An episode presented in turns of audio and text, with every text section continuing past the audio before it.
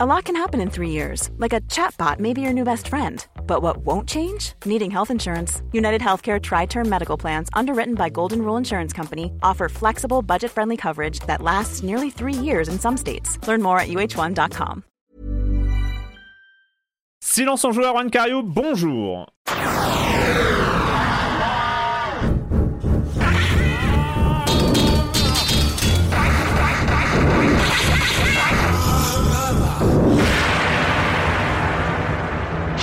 Au programme cette semaine, émission spéciale euh, pour un jeu spécial. On va parler de Elden Ring, forcément. Enfin, je pense qu'il n'y avait pas beaucoup de personnes qui avaient un doute sur le fait qu'on en parle cette semaine. Euh, évidemment, on, vu qu'on y a joué un peu beaucoup euh, chacun, euh, on est arrivé à la conclusion un peu évidente qu'il fallait qu'on consacre l'intégralité de cette émission à ce jeu From Software. Donc, on ne parlera bah, de pas grand-chose d'autre, si ce n'est évidemment le programme habituel, ce que vous connaissez, le com des com, la chronique de Jérémy Kletskin et, et tout le reste. Et puis bah je commence, je commence, euh, c'est un vrai plaisir après une semaine de pause où euh, vous avez quand même pu écouter la version audio de cette 500e mythique euh, en accueillant quatre de mes chroniques heureuses favoris. Julie Le Baron, salut Julie. Salut Erwan. Ça va la forme? Ça va, ça va, un peu en manque de sommeil à cause du jeu dont on va parler que celui-là ou il y en a d'autres aussi. Euh, c'est, En fait, parce que la difficulté, c'est ça, c'est qu'on se retrouve avec ce jeu-là, mais il y en a d'autres après, c'est, compliqué quand même. Et c'est hyper difficile, en fait, c'est presque injuste, je trouve, euh, de, repasser un petit jeu euh, quand, quand t'as poncé Elden Ring pendant des plombes. Quoi. Mais... Pauvre Grand Turismo. Ouais. ah ouais, Grand Turismo 7. Patrick Helio, salut Patrick. Salut Arwan, salut à tous. Toi aussi, la forme? Euh, Pareil, bah ouais, pareil. Euh, jeu assez chronophage, et puis. Euh, mais bon, voilà, on va en parler, c'est pour la bonne cause.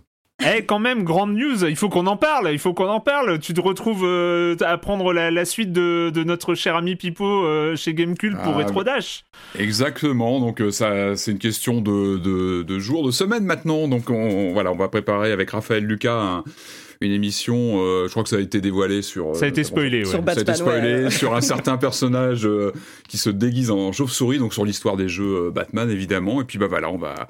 On va, on va prendre le flambeau, le, flambeau sacré de, de l'ami Pipo. On va essayer de lui rendre honneur, d'être au niveau, ce qui va pas être forcément facile. Mais voilà, évidemment, avec beaucoup de pensées à, à Pipo Mantis, évidemment. Marius Chapuis, salut Marius. Bien le bonjour. T'es prêt pour la semaine prochaine? Parce que tu seras pas là la semaine prochaine, tu seras loin. Je suis pas du tout prêt, mais, euh, mais c'est pas grave. il reste plein de jours avant la semaine prochaine. donc euh, c'est donc Angoulême la semaine prochaine, hein, c'est ça. Hein. C'est ça. Oh, la chance, la chance. Mm, ouais. J'ai oublié hier que je t'ai pas accrédité. un détail. Ah ouais. Ça commence super bien. Ça tout va bien. T'as un endroit où dormir au moins ou euh? Je l'ai eu hier aussi. Ah bon, bah voilà, tu vois, c'est. et, et puis, et puis, bah, puisque, voilà, quand on parle de Pokémon, il y a Camille qui est là. Quand on parle d'un jeu From Software, on ne peut pas faire sans lui. Franz Durupt. Salut, Franz. Salut tout le monde. La forme?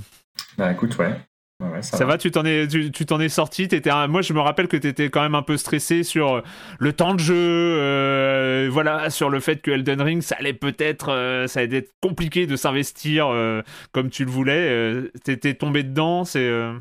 Écoute, j'arrive à jouer une heure et demie, deux heures tous les soirs, donc c'est bien. Ah, bah, c'est pas mal. Je suis content. Je suis beaucoup moins avancé que plein de gens, je pense, mais j'en profite bien. Bah voilà, c'est ça. De toute façon, on, va avoir, euh, on va avoir le temps d'en parler dans cette émission de ce, de, cette entre-terre un peu, un peu bizarre hein, et, assez fascinante. Euh, bah on va, je vais commencer avec toi, Patrick, avec euh, pas mal de, jeux ancienne génération, enfin bon, qu'on appelle eh en old gen, mais bon, hein, qui est et qui, passe, euh, voilà, qui et qui passe, euh, qui passe en version PS5, Xbox Series X, euh, Xbox Series, et passe dans les mêmes conditions à chaque fois. Exactement, Erwan. Tu sais, on est, on est dans une transition de génération un peu particulière euh, sur cette, euh, ce passage en gros entre PS4 et PS5 et Xbox One et les, les, les séries X et, autres, euh, parce que on est dans cette dans ce plateau de jeux qui euh, qui sont sortis sur la précédente génération et qui sont mis à jour mm. pour être boostés et rendus compatibles PS5 notamment. Moi, c'est la génération que je connais le plus parce que je suis équipé en PS5, donc je peux plus parler de cette génération transition vers la, la PS5. Euh, pourquoi j'en parle cette semaine? Parce qu'il y a une petite accélération avec des titres qui nous qui vont nous parler à nous évidemment, euh, puisqu'on a appris euh, cette semaine que bah, c'est pas rien quand même que Resident Evil 2, Resident Evil 3, Resident Evil 7, hein, quand même c'est pas rien, de chez Capcom arrivait, allait être mis à jour en version PS5, Xbox, mais aussi les versions PC allaient être augmentées, être mises à jour. Alors ça veut dire quoi concrètement D'après ce qu'on voit dans le communiqué, c'est que cette année, donc euh, ces versions que l'on possède sur PS4 ou Xbox One actuellement vont être transformées, euh, vont être mis à jour pour la nouvelle génération, la, PS5, la, série X, avec, des reflets dans l'eau en fait, avec du ray tracing, de l'audio 3D, la prise en compte notamment pour la PS5 de tout ce qui est DualSense, des on peut imaginer des, chargements plus rapides. Voilà, on optimise hmm. tout euh, l'idée, c'est de, voilà, de, mettre à jour le jeu, de le, rendre compatible. Vous savez que cette petite pastille PS5, notamment dans le store de la PlayStation, c'est-à-dire que le jeu, il est rendu PS5. C'est-à-dire qu'on passe d'un titre qui était PS4 auparavant, qui avait déjà une amélioration. C'est-à-dire que moi, j'ai rejoué récemment à RE2, RE3, RE7 sur ma PS5, mais qui était la version PS4, qui était donc boostée naturellement parce que la machine est plus puissante. Là, on change de paradigme puisqu'on arrive sur un jeu qui va être transformé en PS5.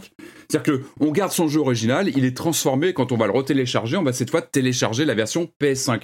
Donc avec tout ce que ça amène comme euh, amélioration. Et l'intérêt, c'est que ce qui est rare chez Capcom, c'est que c'est gratuit. Ça va être euh, voilà cette transformation vers la next gen, la vers la next gen va être gratuite euh, dans le courant de l'année. Je crois qu'on n'a pas plus de détails. Ce qui, est logique, c'est le même jeu, tu l'as acheté. Euh, après, bien sûr, mais tout le monde ne le fait pas comme ça. Il faut quand même le souligner que ce soit gratuit. On a eu aussi cette semaine l'annonce de Dying Light. Hein, vous connaissez mon amour hmm. infini pour cette série. On va en reparler dans le. Ben, il n'y a aucun hein. problème. Je suis toujours prêt à en parler. Il y a aucun souci. En tout cas, le premier Dying Light, euh, qui est quand même un jeu vétéran. Je crois qu'il a 6 ans maintenant le premier. Il y a eu plein d'extensions, etc. Il y avait quelques rumeurs depuis des semaines. Moi, j'attendais impatiemment, évidemment, mais on se disait tous, bon, bah, ils sont euh, mm. les, gens de Techland, ils sont un peu sur Dying Light 2. Ils ont quand même du travail dessus. Il y a de la mise à jour encore qui est tombée il y a pas longtemps. Et eh ben non, ça a été confirmé. Euh, là, ils remettent à jour, donc ils vont transformer le Dying Light qui a déjà quelques années en version PS5, ça qui va être mis à jour dans les, bah, je crois que c'est dans les dans les jours qui viennent, dans les semaines qui viennent. Donc ce jeu qui a 6 ans va être rendu ça va être un jeu PS5, Xbox Series X avec toutes les améliorations. Ce que tu nous avais expliqué il y a deux semaines, c'est que c'était un jeu que Techland avait suivi sur la longueur, avait rajouté des choses, avait... Dans tous les sens, il a, il a, été transformé, augmenté, avec euh, des, des, courses de voitures. Enfin, il y a énormément de choses dessus, et il continue à le porter à bout de bras, on peut dire. Et, mais, en tout cas, voilà, c'est encore une fois, bon esprit, c'est gratuit. Donc euh, c'est plutôt c'est plutôt intéressant de pouvoir relancer le jeu. Euh, en fait, ce qui est intéressant, c'est que ça nous, nous permet de faire un petit point d'étape aujourd'hui sur ce qui se passe du côté de ces mises à jour, parce que encore une fois, mm. on est dans une configuration particulière. On n'avait pas eu ça sur la précédente génération. En général, on rachetait le jeu dans une compile ou voilà, on repassait à la caisse. Là, on est sur une transition plus fluide, on va dire, avec différents cas de, de figures. Euh, il y a cette mise à jour automatique. Donc encore une fois, je vous le redis, il faut aller retélécharger euh, dans sa dans sa comment dire sa bibliothèque de jeux sur, sa console, on va retélécharger le jeu mais en version PS5 notamment, mm. euh, ou alors on remet sa galette PS4 dans le lecteur et on va avoir une version PS5 qui se met à jour, donc on a vraiment une version euh, moderne.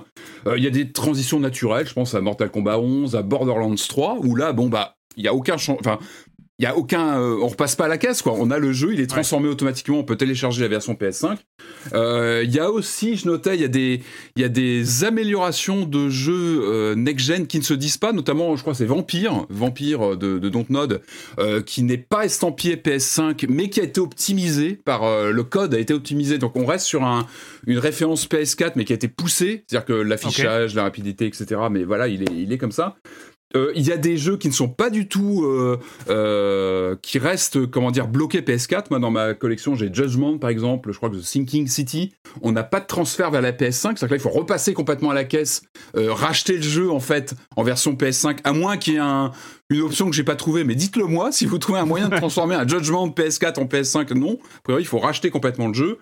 Il y a aussi évidemment la carte Director's Cut. ça, c'est Sony qui l'a pas mal exploité sur, par exemple, sur Death Stranding que je trouve plutôt, c'est plutôt une bonne idée, c'est qu'on on, rachète le jeu, enfin on rachète, on remet un billet on transforme le jeu pour avoir les optimisations, etc. Mais on a aussi du, contenu en plus. C'est-à-dire qu'il y, a des, il y a des optimisations, il y a des, il y a, je crois qu'il y a des artbooks numériques. Enfin, il y a des choses qui font que il y a des, il y a, il y a du contenu ajouté qui, voilà, qui, qui justifie le fait qu'on puisse repasser à la caisse avec cette, cette étiquette Director's Cut. Et puis, et puis il y a la carte, bah, notamment Moi, je suis un Peu, un peu moins enthousiaste que toi, hein, quand même, parce que les, les, les director's cut de Kojima et du Ghost of Tsushima, elles étaient ouais, pas c'est Tsushima plus aussi qui avait, euh, ouais, qui avait une île en quoi. plus. Ouais, Tsushima, c'était euh... une île en plus, mais qui était pas euh, fantastique. Et Kojima, moi, je, enfin, c'était rajouter des combats de boss. Alors mais disons que, que t'as du con... pas, c'est le jeu aussi, c'est que t'as du, con... as du contenu en plus. Moi, quand je vous parle de mise à jour gratuite, en général, t'as pas de contenu éditorial en plus. T'as ouais. uniquement euh, de la performance ajustée. C'est-à-dire qu'on pousse tous les curseurs de, euh, comment dire, graphique, sonore, le, comment dire, la, la rapidité d'affichage, etc.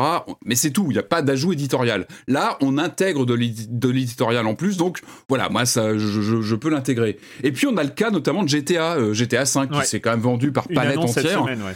Euh, annonce aussi qui est tombée cette semaine où euh, bon bah on en apprend un peu plus. Je crois que c'est sur euh, mars ou avril je sais plus la date de sortie exactement. Par contre il y aura pas de passerelle. C'est à dire que même si on a notre GTA 5 euh, euh, actuel sur PS4 il faudra racheter le, GTA 5 en version PS5 il y a des passerelles je crois pour les sauvegardes pour le bah, notre histoire de jeu etc par contre il faut racheter le jeu. Je crois qu'il y a une opération de promo pour quelques semaines histoire d'accélérer un peu la, migration vers la version PS5 notamment. Mais il faut repasser à la caisse. Donc ça, montre qu'il y a tout un panel de cas de figure comme ça, ce qui peut être intéressant. Et ça, moi, je vous le conseille vivement hein, sur les, les Resident Evil, là dont je parlais, les Resident 2, 3, 7, euh, Dying Light.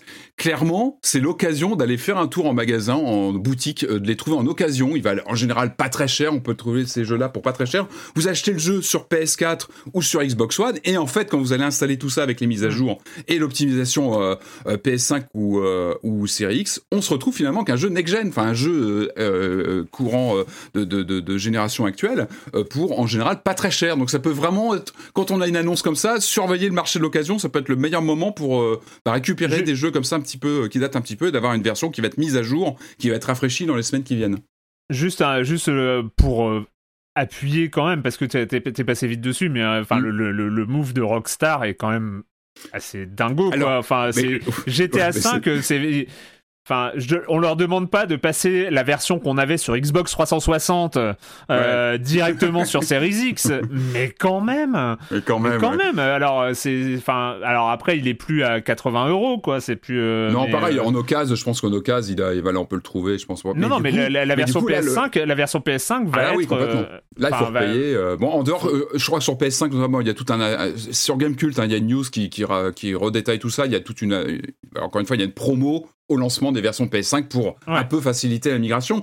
Je pense que le problème, c'est qu'il a été tellement vendu, le jeu, justement. Je pense qu'ils ont craint ce côté. euh, on va se trouver sur l'occasion, on va vite récupérer des galettes euh, qui datent un petit peu des versions PS4 et Xbox One, et puis personne va, va mettre un billet sur la nouvelle version. Donc, ils ont bloqué dessus en disant, bah voilà, il faut repasser à la caisse pour avoir ce, ce Alors jeu sur, qui, sur, euh, sur PS5, le jeu sera à 10 euros pendant les trois premiers mois avant d'arriver à 40 euros. Il remonte Enfin, à 40 voilà, après. c'est. Ah oui, Il d'accord. remonte à 40 euros ensuite.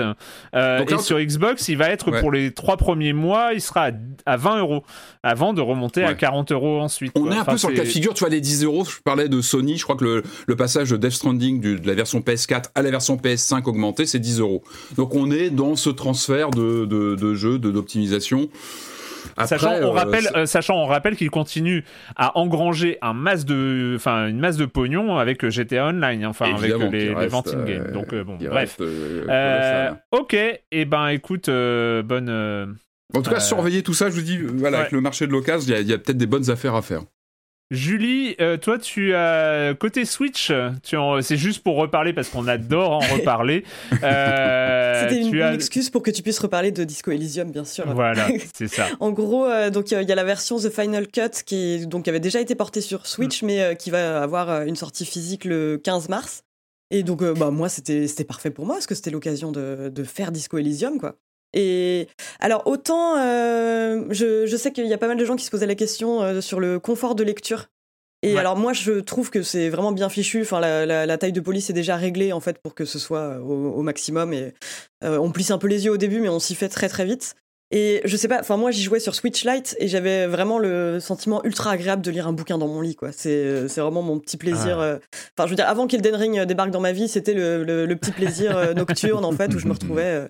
donc à jouer, il y a juste un petit bémol que je mettrais sur les, les contrôles. Ils sont pas ultra agréables, enfin en tout cas je dirais par rapport au, au contrôle PC dans le sens où en fait donc le joystick gauche nous permet de, de, bouger notre personnage, celui de droite nous permet d'interagir avec les différents éléments on va sélectionner avant de les valider avec la touche A. Et alors, euh, je sais qu'il y a aussi euh, la possibilité d'utiliser l'écran tactile, mais c'est pas hyper naturel. donc, on est un peu loin du confort d'un point and click sur PC, mais, euh, mais après, c'est pas, c'est pas non plus ultra dérangeant, on s'y fait.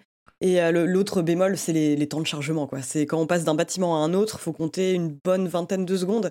Et sachant que moi j'ai tendance à faire des allers-retours permanents avec mon, avec mon sac qui me sert à recueillir des bouteilles parce que je suis vraiment un, pauvre clochard en ce, début de partie. C'est, ça peut être un peu long, mais après, bon, voilà, enfin, pour le reste, c'est, euh, tout a été plus ou moins dit sur ce jeu hein, qui reste exceptionnel, mais, mais voilà, c'est euh, les petits bémols qu'il y a sur cette version.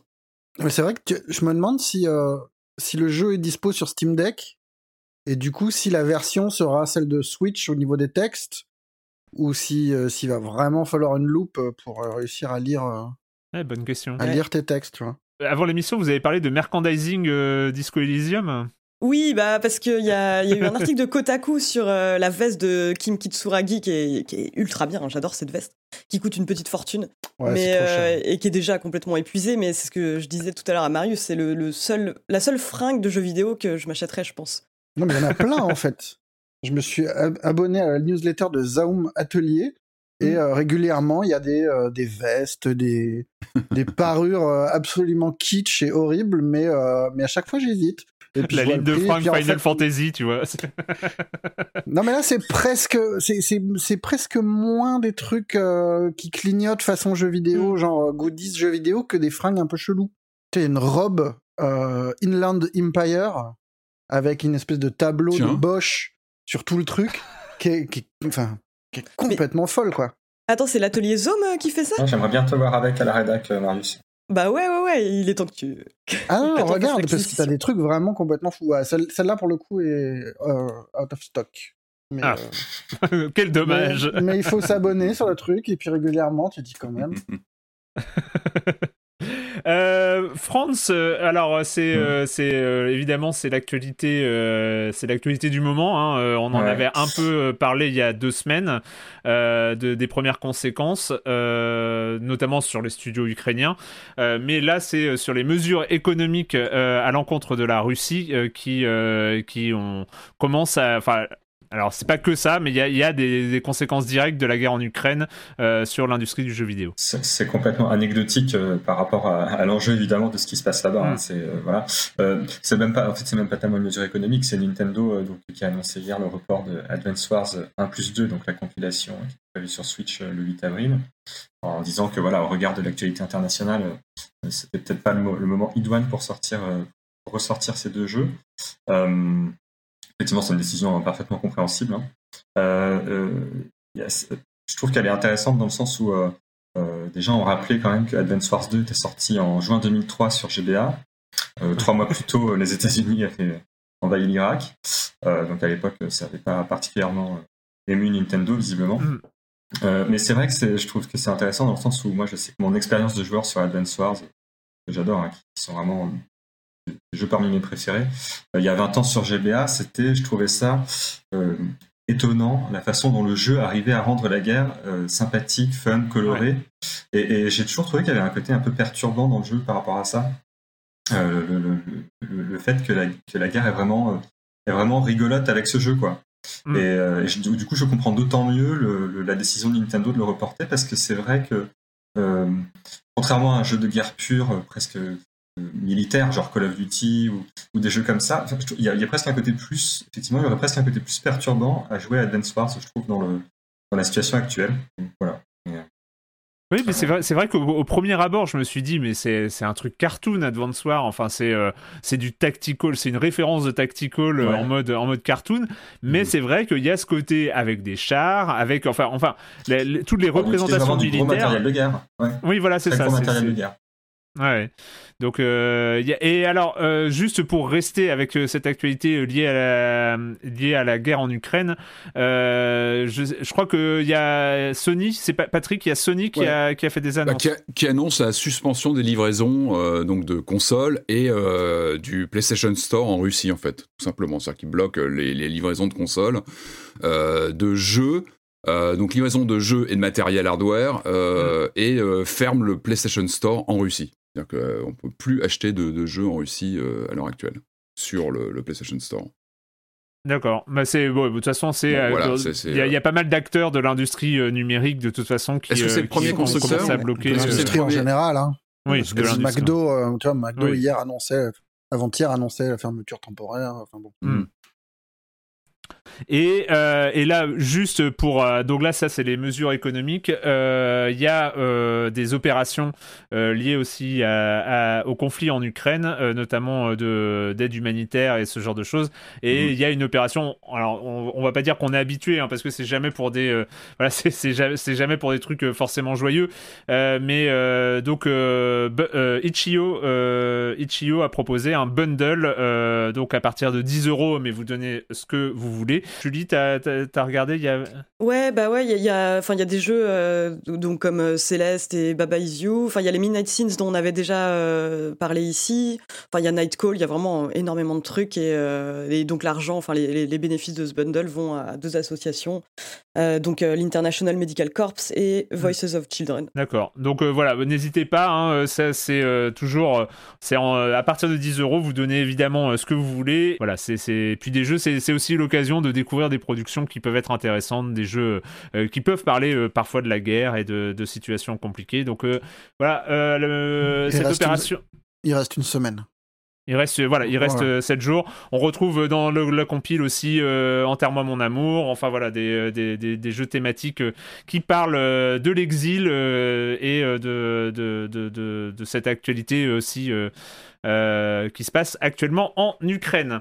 Euh, le com des com, euh, bah, le com des com d'il y a deux semaines, hein, euh, il y a évidemment peu de commentaires sur la 500e qu'on a diffusée la semaine dernière parce que beaucoup d'entre vous euh, l'avaient euh, soit soit été là euh, soit été là au forum des images soit l'avaient vu en vidéo sur sur YouTube.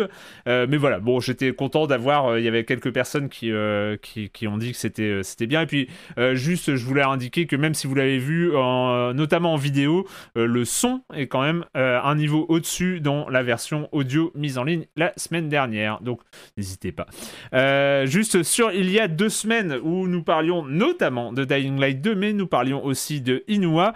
Euh, je commence avec le commentaire de François, François Damville, qui dit euh, J'ai été surpris que vous n'ayez fait aucun rapprochement entre Inua et South of the Circle, dont Corentin avait parlé il y a deux ans. Effectivement, South of the Circle, jeu d'aventure, ce euh, se déroulant aussi dans cet univers euh, glaciaire. Moi, je sais que euh, j'ai pas, percuté, notamment parce que c'était South of the Circle était une exclusivité Apple Arcade qui l'est resté. Donc on n'a pas, moi j'ai pas, j'ai pas pu regarder, mais c'est vrai bon. Euh, mais c'était c'était bonne bonne remarque. Et euh, et quand même quelques remarques parce que vous souvenez-vous il y a deux semaines euh, Dying Light 2 tu étais un peu seul contre tous Patrick à, à défendre c'est bien possible c'est bien possible. On faut pas exagérer on, non c'est vrai. mais vous étiez détruit le jeu.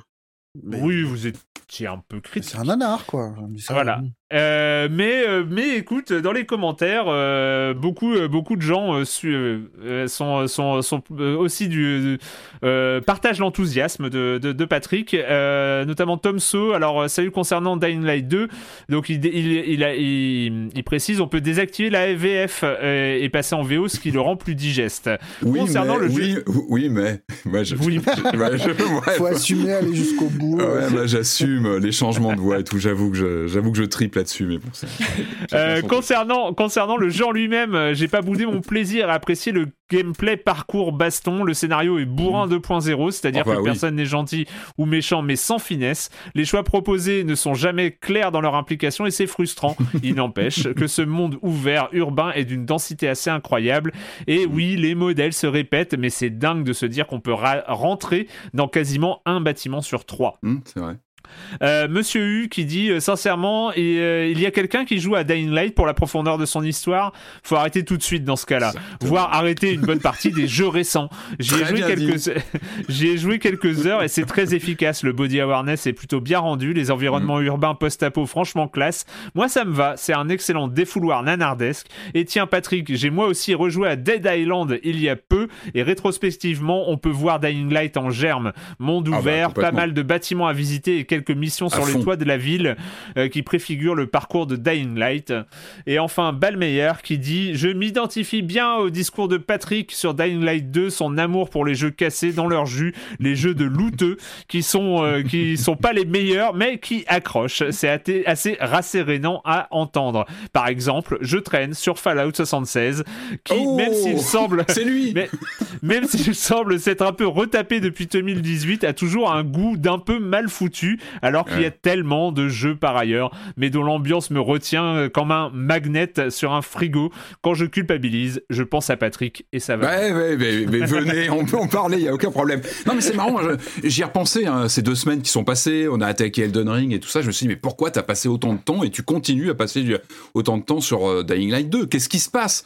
Et je me suis dit, en fait, c'est marrant, il y a ces mécaniques, j'en ai, ai parlé, ces mécaniques plaquées, un peu vieillottes, un peu rustiques, mm. euh, ces, ces quêtes FedEx. Et en fait, je me suis dit, est-ce que c'est pas euh, une sorte de normalisation de l'horreur aussi, ces jeux-là? C'est-à-dire que tu penses même plus, tu vois, tu massacres des zombies par dizaines, tu penses même plus, en fait. Et, c'est peut-être ça qui. Il y a quelque chose de la. Tu, tu rentres dans une sorte de routine. Et pour moi, Dying Light 2, t'es dans vraiment de la routine quand tu enchaînes comme ça les missions secondaires où tu fais même plus attention à ce qui se passe, que les mecs, ils te racontent des. Tu fais vraiment du vrai FedEx. Mais c'est quand le mot FedEx est, est vraiment. C'est vraiment ça, quoi. Et en fait, tu perds complètement le, le sentiment d'horreur au bout d'un moment. C'est complètement dévitalisé. Et c'est peut-être ça aussi, c'est quelque part, tu, tu renverses complètement le jeu. Et, et, voilà, encore une fois, tu, tu rentres dans une forme de routine, mais qui est, pas du tout désagréable. Encore une fois, avec ces mécaniques. Euh, à chaque fois que tu rentres dans un appartement, c'est toujours le même appartement, c'est toujours les mêmes zombies, quasiment au même endroit, mais je sais pas, il y a une sorte de, de, de, pour moi en tout cas, de plaisir de ces mécaniques rustiques, mais qui fonctionnent plutôt bien. Il y a une sorte de, je sais pas, moi, je, je, je me ravis de faire, de, de monter, comme je disais, mais tous mes, mes curseurs de mon personnage t'es dans un quand tu quand tu prends un peu de recul ou quand quelqu'un passe devant l'écran te dit mais c'est affreux ce jeu les, les, zombies qui hurlent les machins c'est c'est pas un jeu présentable hein. C'est pas un jeu que tu vas montrer à quelqu'un qui passe à la maison. C'est pas possible. Mais il y a une sorte vraiment de plaisir décomplexé de encore une fois de cette horreur qui se dévitalise au bout d'un moment mais t'es dans de la pure mécanique de comme ça de template de jeu qui se qui se reproduisent quasiment à l'infini.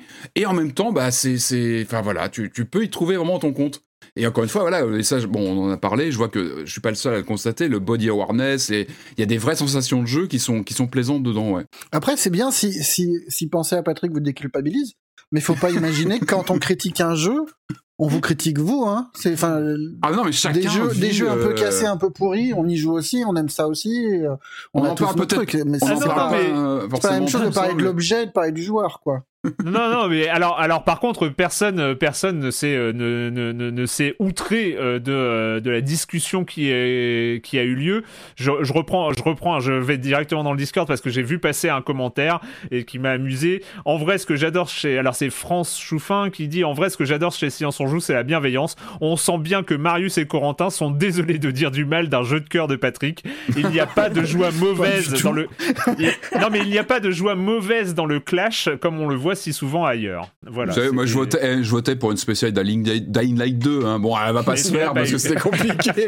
mais... non, mais c'est heureusement que vous étiez, vous n'étiez pas d'accord avec moi. Ça aurait été très gênant qu'on ait une limite, voilà, une qu'on soit tous sur Dying Light 2 parce que parce qu'effectivement il est truffé de défauts et tout ça, mais euh, mais mais moi c'est comme le vidéo club. Hein. J'avais tendance à rôder dans le mauvais côté du vidéo club où il y avait les pires nanars, les affiches les plus, euh, tu vois, les plus aguicheuses, euh, etc. Et parce que, mais voilà. et puis on a tous eu 13 ans à un moment et, euh, et on s'est rendu compte qu'il y avait plein de jeux, qui, plein de DVD euh, qui, restaient, qui passaient accessibles. C'est la fameuse euh, Christophe Lambert de, du vidéoclub. Ah, c'est la, la, préférée. On y revient toujours. On y revient toujours. s'échange des DVD sous le trait. Exactement. Euh, euh, juste le point abo, le point abonnement. Euh, donc je voulais revenir parce que je crois que c'était il y a deux semaines hein, où il y avait eu comme ça un petit drop dans les abonnements. C'était juste, c'est pas dire, c'était pas une erreur, hein, mais c'est en fait ce qui s'était passé dans, pour expliquer cette baisse, c'est que jusqu'à cette semaine-là, en fait, on s'était un peu trompé de chiffres. C'est-à-dire les, les, chiffres que je communiquais, c'était le nombre de personnes qui avaient souscrit un abonnement à un moment donné. Donc c'est le nombre en absolu et pas le nombre d'abonnés actif. Et donc c'est le chiffre de 352, je crois, c'était euh, qu'on en a diffusé il y a deux semaines. C'est, on était repassé au nombre d'abonnés actifs. Donc euh, c'était ce chiffre qui nous intéresse de toute façon. Et je ne, je ne dirais plus que ce chiffre-là, mais celui-là a, augmenté depuis. On est à 365 abonnés actifs cette semaine. Merci encore une fois. Et euh, le nombre des abonnés, des, des, auditeurs RIS de Silence on joue qui sont abonnés à Libération mais qui gardent leur abonnement classique ne passe pas en abonnement soutien, euh, est passé à 18. Euh, donc euh, voilà, petit calcul, ça fait 383 abonnés de soutien à Silence on Joue. C'est toujours très très cool et merci mille fois. J'en profite juste j'ai jamais fait, mais sur sur le Discord, donc il y a un espace libé hein, sur les de discussion sur cette formule d'abonnement et aussi de partage des, articles de Libération et ça marche. Il y en a un peu tous les jours des, des, gens qui partagent des articles de Libé réservés aux abonnés hein, dans, dans, ce, dans, dans, ce salon de discussion. Mais juste, je voulais citer Nexus 5 qui qui disait donc à fin février bonjour, je viens de prendre un abonnement de soutien et je vais me tenir quelques temps loin de Twitter. Euh, Twitter a été mon média privilégié pour suivre les années Trump et l'actu Covid dans plusieurs pays en même temps, mais avec la guerre, mon fil Twitter est devenu illisible et non mhm. pertinent sur les événements. J'ai besoin d'une info fiable, vérifiée et proche du terrain. C'est ce qui m'a décidé à sauter le pas et à lire Libé. Donc voilà, bon, ça fait euh, toujours, euh, ça fait toujours plaisir de, de, lire ce mhm. genre de commentaires. Enfin, coucou à Nexus, hein. un Nexus, un ancien aussi. Donc, Voilà. Et, juste, euh, bah, juste voilà, pour ceux qui voudraient euh, franchir le pas, euh, c'est une offre donc à 5 euros au lieu de 9,90 euros mm. et que vous pouvez souscrire, une offre de soutien à Silence en Joue que vous pouvez souscrire sur, sur offre.libération.fr, offre singulier au FFRE, offre.libération.fr slash SOJ.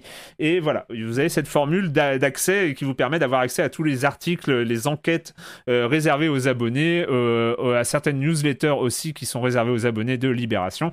Voilà, c'est euh, cette formule-là de soutien.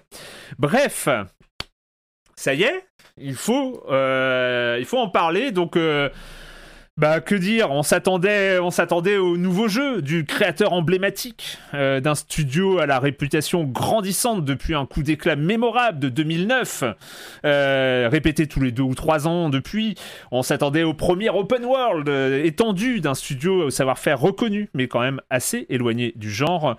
On s'attendait à un grand jeu, mais encore une fois, un jeu clivant qui aurait transporté les foules et désespéré d'autres.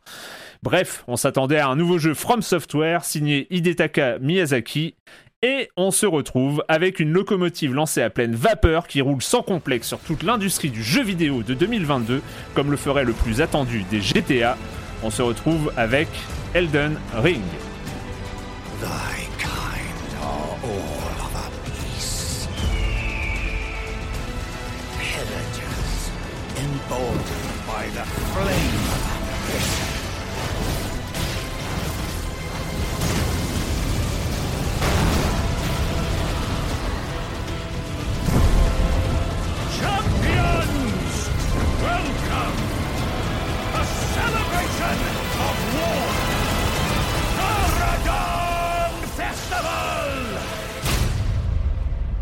Elden Ring, le nouveau From Software, on en avait parlé, on en avait parlé avec toi Franz, tu avais essayé la version bêta il y a quelques semaines de ça, fin 2021. Euh, tu nous avais, euh, tu avais aiguisé notre curiosité parce que il euh, y avait quand même des trucs. Il y avait cette pour, pour la première fois cette comparaison avec Zelda Breath of the Wild. Je crois que tu l'avais fait, tu l'avais fait dans l'émission, mhm. qui interrogeait quand même parce que pour qui n'avait pas joué à cette bêta, imaginez Zelda Breath of the Wild meet Dark Souls, ça faisait un peu chelou quand même. et et puis bah ce jeu a débarqué, je crois, le, 25 ou le 26 février. Euh, et, il y a eu un truc incroyable qui s'est passé. Enfin, ça a mis tout le monde d'accord.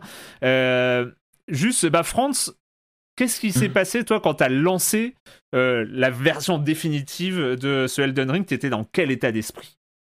Bah, J'étais dans l'état d'esprit déjà d'essayer de refaire le plus vite possible tout ce que j'avais fait dans la bêta.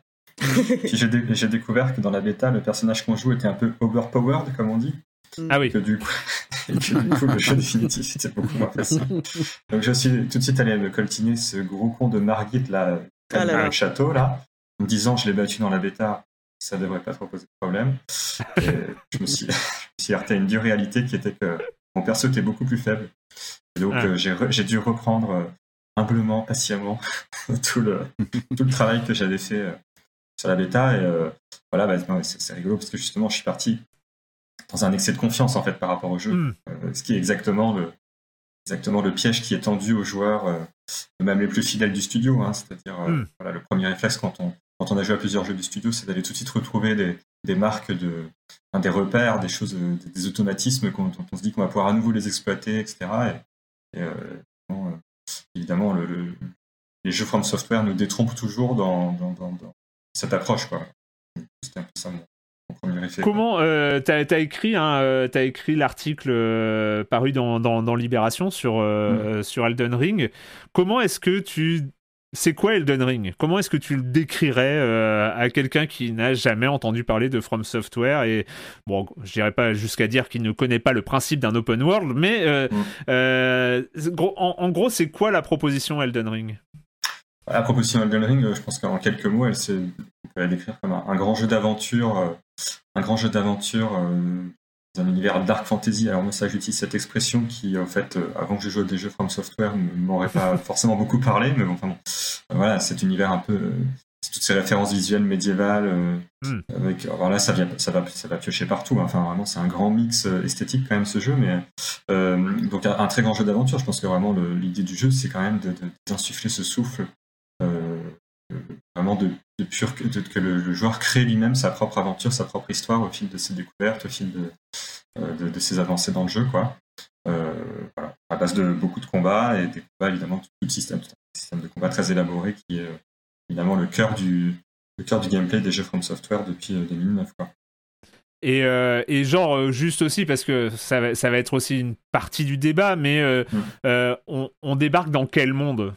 Euh, c'est c'est quoi euh, Qu'est-ce qui nous fait euh, faire nos premiers pas dans, dans ce monde? C'est quoi ce monde d'ailleurs Et est-ce que c'est important? Deuxième question. Tu veux dire, c'est quoi ce monde? Tu veux dire le, l'entre-terre elle-même, comme il l'appelle Ouais. Ouais, bah, bah, l'univers, c'est c'est une sorte de. Pas comment on pourrait le décrire, ça s'appelle l'entre-terre. C'est un endroit qui est constellé de châteaux, qui est constellé de, de, d'étangs, de, grottes, de catacombes. On est vraiment dans un univers très médiéval. Euh, la première zone, enfin médiéval, je sais pas si c'est le bon mot, mais en tout cas, la première zone à laquelle on, accède, c'est une zone euh, très naturelle pour le coup. Enfin, on retrouve ce qu'on pourrait imaginer à la campagne quand on va se promener à la campagne, hein, c'est-à-dire des mm. bosquets, euh, des herbes. On dirait qu'on n'est pas très dépaysé au départ. assez vite, on va se retrouver propulsé dans des lieux qui sont pour le coup beaucoup plus angoissants et beaucoup plus euh, enfin très très pour le coup, qu'on ne voit jamais euh, dans, notre monde euh, réel, quoi, dans des zones complètement rougeâtres, rougeoyantes, ouais, ou, bien complètement bleues, enfin voilà, avec des tonalités de couleurs très très fortes aussi parfois. et voilà. après, si, si, on peut en profiter pour évoquer rapidement l'histoire du jeu. Hein. C'est un monde, en fait, comme souvent dans les jeux From Software, qui est en état de désolation plus ou moins avancé. Euh, la faute à qui? La faute à, comme, souvent dans ces jeux aussi, euh, des gens qui sont partis dans un délire de pouvoir un peu trop poussé, quoi. En l'occurrence, c'est des demi-dieux qui, se partagent le cercle d'Eldon, qui en quelque sorte l'anneau du pouvoir suprême, quoi. Hmm. Voilà, donc le but du jeu, c'est de, d'aller les, d'aller les désinguer euh, un par un pour soi-même devenir le maître de ces terres. Donc en fait, on est dans un univers assez désolé. C'est le moins qu'on puisse dire. Un univers désolé où il y a quand même une petite faune euh, assez chouette, quoi, comme des petites chèvres qui se roulent en boule quand on les touche. Des, petits animaux, des petits animaux mignons, des, choses comme ça. Des loups qui tombent du ciel. bien sûr. des loups qui tombent du ciel, c'est vrai. Euh, Julie, d'ailleurs, bah tiens, toi, tes, tes, premiers, euh, tes premières minutes, tes premières heures sur Elden Ring, comment ça s'est passé? Alors, alors, euh, bah disons que moi, je, je, je, suis vraiment une néophyte au jeu From Software. Euh, tout ce que j'ai fait, c'est lancer Demon's Souls euh, et je me suis rendu compte que c'était absolument pas pour moi. Et donc du coup, j'y allais vraiment avec une énorme appréhension. Enfin, je savais que effectivement, les développeurs de From Software avaient dit que ce jeu, donc il y avait un open world, ce serait un petit peu moins stressant, notamment parce qu'on a une monture et on peut fuir, par exemple, quand on se rend compte qu'un combat est un peu trop en notre défaveur. Et mais, mais j'avais vraiment très très peur en fait. Je, ça faisait que j'attendais pas le jeu avec la même excitation que la plupart de, mes comparses, hmm. on va dire. Et donc au début, bah, comme prévu, c'était une, une, catastrophe absolue dans le sens où euh, j'étais à la fois euh, complètement émerveillée par le monde euh, qui, qui m'entourait, je trouvais ça absolument sublime, les, le, le début est vraiment très très marquant, enfin, l'arrivée quand on, découvre l'arbre-monde pour la première fois, c'est vraiment sublime. Mais j'étais nulle, j'étais nulle et vraiment, vous c'est pas de la fausse humilité, c'est j'en suis arrivé à un stade où quand même j'ai réussi à déséquiper par accident euh, mon épée et mon bouclier et je me suis retrouvée à puncher des espèces d'aigles à main nue en enlevant un point de PV par un point de PV et je frappais des aigles parce que c'était les seules créatures plus faibles que moi. Et bon bah heureusement, je me suis quand même remise, euh, je me suis quand même dit bon attends, faut, faut pas déconner quand même. Donc en fait euh, j'ai senti une progression naturelle, mais voilà autant vous dire que les deux premières heures c'était c'était assez Écoute, chaud. Tu t'es attaqué aux chèvres après. Ouais, alors les chefs, je, je pouvais pas, je pouvais pas m'en résoudre, mais j'ai quand même frappé une tortue et j'ai du mal à m'en remettre. Ouais, ouais, c'est ça en plus. la tortue, coup de poing. Le coup de la tortue, c'est tu te sens tellement sale, quoi. Donc forcément, non, au début, c'était euh, c'était un peu compliqué et surtout que, enfin, le jeu euh, vraiment a tendance à, comment dire, punir tout excès d'orgueil. Donc euh, dès qu'il y a un moment où on a un, petit peu de confiance, on va aller voir, mm. donc par exemple, un des premiers boss en fait qu'on croise, mais c'est vraiment au bout de, de, deux secondes de jeu. Euh, c'est absolument humiliant. Mais en fait, bah, à mesure que le jeu me rentrait, euh, me rentrait dans les doigts, euh, il y, a, un côté en fait très addictif qui arrive très vite parce qu'on prend confiance assez rapidement. Enfin, donc il y a la possibilité effectivement de monter son niveau qui arrive très très rapidement dans le jeu.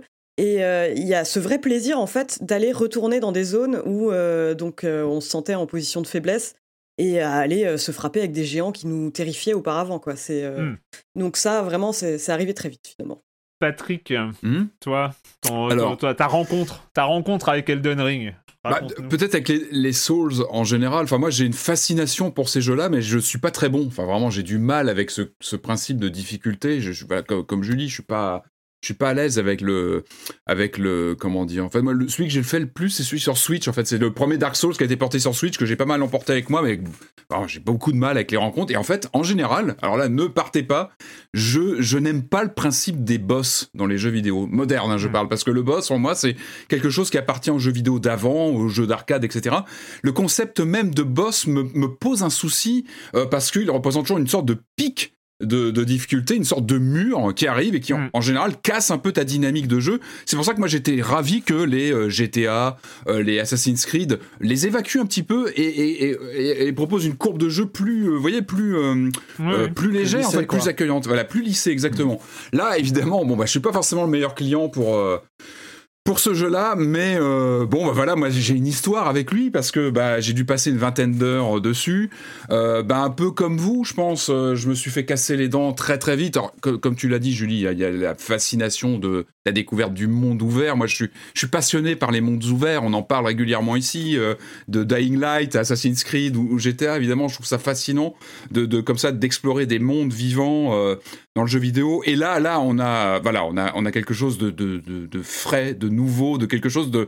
on va en reparler après, hein, parce que je vais pas vous raconter tout ce que je pense sur le comment dire la façon dont le jeu se raconte parce que c'est que c'est vraiment quelque chose de très personnel en fait la façon dont on rentre dans ce titre comment on débute son aventure. Euh, moi ça s'est mal passé c'est à dire que très très vite je, voilà j'ai avancé et je me suis frotté au premier boss. Ça c'était dans mes je sais pas dans mes premières heures. Mais c'est vrai qu'il y, y, a ce truc et t'en as parlé euh, Franz mais toi t'avais fait la bêta. Mais il y a, y a, ce truc euh, fourbe. C'est à dire que entre guillemets les, les, les, points de grâce qui sont ces, ces, ces mm. feux de camp des Souls mm-hmm. quoi euh, euh, sur, sur la carte, il, laisse une petite traînée sur là où il faut aller après. Ouais. Et, en fait, t'en fais 4, t'en fais 5, et puis après, bah, t'arrives à Magritte, donc Mmh. euh, ce, Le fameux. ce- ce- Le et- premier et genre, genre, ouais. genre, genre, le jeu te dit d'aller là. Donc toi t'y vas, tu, tu disais le jeu il a prévu, donc Mm. c'est- c'est c'est comme partout. Quand les jeux ils prévoient, tu vois, t'as la quête principale et puis t'as les quêtes optionnelles, mais normalement la quête principale, bah le jeu il t'emmène là où tu dois être à tel moment. Donc tu te dis, le jeu m'envoie là, donc c'est logique, donc. Ouais. Et donc, tu Mm. te fais maraver, mais d'une violence euh, la, la- la première fois, et tu te dis, mais c'est moi qui suis nul. Et avant de te dire, ah mais non, je suis plus dans un Dark Souls. euh, où- là où justement tu avais ce chemin et c'était cette bon c'est pas cet unique chemin il y a toujours plein de chemins dans les Dark Souls mais euh, quand, quand tu es face à un boss il faut le passer pour voir la suite Mhm. Là, tu te et, et là en fait le jeu te force avec cette ce punch de, de cette Ah bah, première te- rencontre avec le boss à te dire non mais là c'est pas moi. C'est non, pas mais- moi le problème. En fait, c'est tellement violent que tu, même C'est en étant mon- nul, tu te dis c'est pas ouais. moi le problème. En Mm. fait, c'est et là Ah il bah, te tu- force à tourner à droite.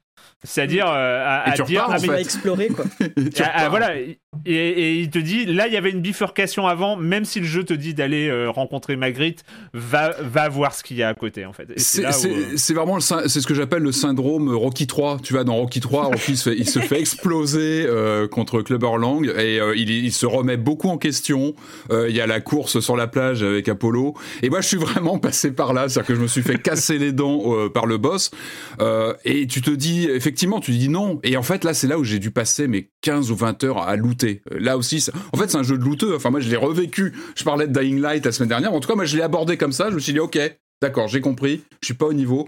Et là, j'ai dû passer ouais 15 ou 20 heures euh, bah, à, tuer, à tuer des animaux, à tuer des feux de camp, à, à augmenter mon personnage. Il faut, il faut adhérer à la proposition parce que, mais en même temps, il y a une telle fascination par les systèmes qui coexistent dans ce monde qui, qui est euh, organique. Voilà, on, on va citer le mot tout de suite parce que c'est vraiment ce que je ressens avec ce jeu. C'est une sensation de vie autour de soi quand on se balade. Il y a quelque chose de, il y a aucun point sur la carte, enfin ou très peu, il y a très peu d'indicateurs. Tout est très épuré et en même temps ça, ça, ça bouge de partout quoi. Des, quoi qu'on fasse, là où on se balade, on a toujours des interactions, il y a toujours quelque chose qui se passe.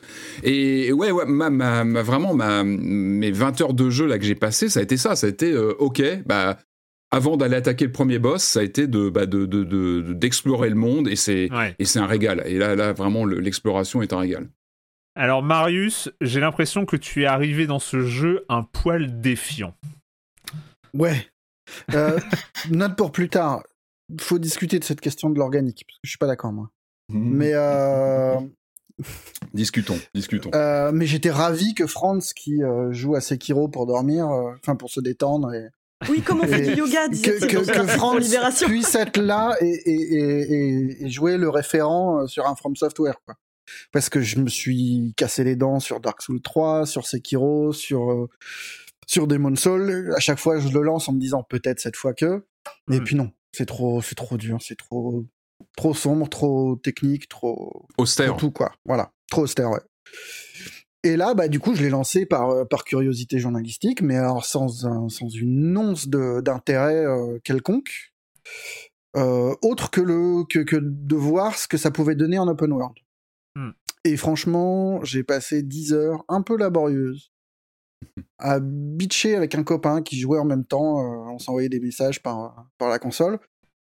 Je- moi, je suis pas, je suis pas fan du monde du tout, de l'esthétique, de du côté très grillou, grisou de, de, de, de Valorage au début. euh, Ah, c'est oui, pas c'est Far Cry vert. 6, hein. oui, c'est pas Far Cry non, 6, non, hein, ça, ouais, non, mais que- c'est c'est c'est très, c'est quand même très gris.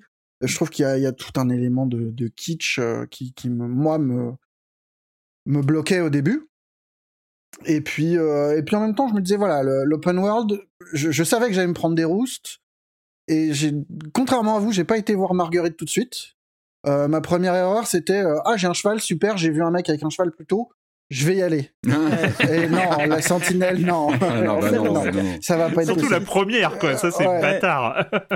Donc, euh, donc tu comprends. En fait, très vite, le jeu te dit très peu de choses, mais il te met un camp de, un camp de soldats sur, sur le chemin. Et très vite, tu comprends que c'est là que tu vas faire tes classes, que tu galères quand même un petit peu, hein, qu'il faut que, que dès qu'il y a plus de deux soldats en même temps, c'est c'est l'enfer. Mm. Donc le chemin vers la forteresse qui mène à Marguerite, tu sais que c'est déjà Mais même le tutorial, Il faut falloir- le trouver. Même le Ah oui, le tutorial, tutoriel que plein il faut le trouver. Il est faut, pas ouais. évident. Il faut tomber là où on te le dit. Enfin, il est Je pas. l'ai fait trois euh, fois. Hein. bah, J'ai fait plein de j'ai fois, eu le, le tort de lancer le jeu avant qu'il soit fini de télécharger. Du coup, je pouvais pas ouvrir la porte. Donc, je me refaisais le tutoriel Ouais. en me disant c'est bon. Mais c'est pas Tu plus vas mal. Hein. bien intégrer le Mais- Cette fois-ci, tu vas comprendre. Donc, j'avais bien compris le contre et tout. Ça, j'ai bien intégré. Et puis, au bout d'une dizaine d'heures, c'est, ça commençait à devenir plaisant. Et, euh, et je, je veux pas du tout spoiler l'étape suivante du truc, mais en fait, le déclic chez moi, vraiment le moment entre, entre la curiosité journalistique et le ah tiens non mais là c'est cool, c'était vraiment euh, le moment où j'ai trouvé qu'on pouvait échapper au combat de boss. Hmm. Il y a un chemin Hmm. qui permet d'accéder euh, à l'est déjà, euh, mais tu comprends vite que c'est quand même une zone assez hostile quand t'es bas niveau. Euh, et puis au nord. Et, euh, et quand j'ai vu ça, je me suis dit, ils ont tout compris. Enfin, il y a vraiment, c'était, c'était tout ce que j'espérais. C'était le côté un open world mystérieux, parce que pour moi c'est ça la clé de d'Elden Ring, et et, et là, un moyen d'aller voir sans forcément se frotter à tous les boss. Hmm. Et puis 50 heures plus tard, bah, j'ai j'ai deux bo- enfin j'ai plusieurs boss majeurs euh, d'éliminer, et puis là je me casse les dents euh, sur euh, sur cet horrible, euh, je sais plus comment il s'appelle, Gerard, je sais plus quoi. tout- ah, par contre, les noms, faut arrêter, quoi. Enfin, vraiment, c'est- c'est horrible, quoi. Il n'y a pas un nom que je retiens, il n'y a pas un nom d'endroit. Si, il y a la Kaelid, ça, ça va. Je- j'ai- Nécrolimbe. Non, ben ça, tu vois, non. C'est la table ronde. Ouais. Mais c'est- marrant, mais justement, euh, sur, sur ce moment, voilà, sur euh, un peu le, le- les- le- un, moment, un moment de jeu qui, euh, qui vous a marqué au, au- début de votre expérience, euh, qui, bah, pas qui résume votre expérience, parce qu'on va en parler, c'est difficile de résumer. Et justement, Elden Ring a une expérience, mais euh, est-ce que toi, Franz, il y a un moment de jeu qui t'a euh, qui, qui t'a marqué, en fait, dans, dans, dans Ouais, ce début de jeu bah, moi j'ai un moment de jeu qui, euh, je pense, va rester comme un, un grand moment de jeu dans ma vie de joueur, pour le coup, Mm. euh, qui m'a complètement pris, pris par surprise. Euh, j'étais, je sais pas, ça devait faire 15 heures de jeu, quelque chose comme ça. J'étais assez familier. Moi j'ai beaucoup donné, euh, d'ailleurs, tout vous dire, j'ai écrit le papier dans l'IB, mais n'empêche que j'ai toujours, euh, globalement, j'ai quasiment rien exploré encore en dehors de la première zone du jeu. Euh, et donc, euh, j'ai beaucoup traîné là parce que j'ai décidé vraiment de prendre mon temps et de me dire, j'essaye pas d'aller voir le plus loin possible dans le jeu tout de suite. voilà. Et donc, j'étais bien familier et tout. Puis alors, je me dis, je vais aller voir ces grands arbres dorés là qui au milieu du, au milieu du monde. Je te rejoins totalement, Marius, sur le côté un peu parfois euh, kitsch euh, visuellement du jeu. Et ça, c'est un- c'est- c'est c'est dans tous les jeux From Software. C'est vrai que moi, moi je- par- parfois, je dois passer outre aussi. Et, euh, et donc, il y, a, donc, il y a cet arbre et je me dis, je vais aller voir ce qu'il y a au pied de cet arbre. Donc, je m'approche. Et puis là, il y a un petit bâtiment.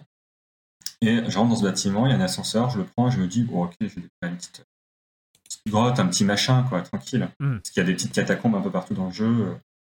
Et là, bon, en fait, c'est concrètement un temps de chargement. Hein. Mais la Oui. descente en ascenseur, qui doit durer près d'une minute, j'imagine, je sais pas, j'ai pas, compté, mais enfin, en tout cas, c'était. Je, je me suis rendu compte tout d'un coup de, euh, euh, de, de toutes les promesses du jeu, en fait. C'est-à-dire, Mm. tu descends, tu, tu, tu vois de, de, de la terre, euh, de la roche classique, quoi. Puis tout d'un coup, tu découvres que tu as une sorte de caverne gigantesque avec un ciel étoilé, souterrain. Tu vois, des, tu vois une, énorme, une énorme architecture un peu gréco-romaine.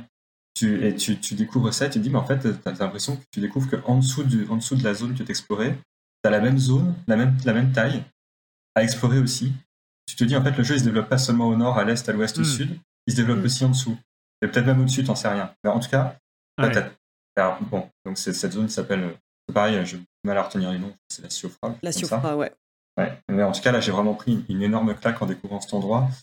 Même pas tellement pour l'endroit lui-même, mais pour juste ce que ça signifiait sur l'ambition du jeu, quoi. C'est-à-dire Ouais. le Ah, puis- côté. euh, Tu l'as coup, très je me bien suis dit. rendu compte de, de, de l'ampleur que pouvait avoir le truc.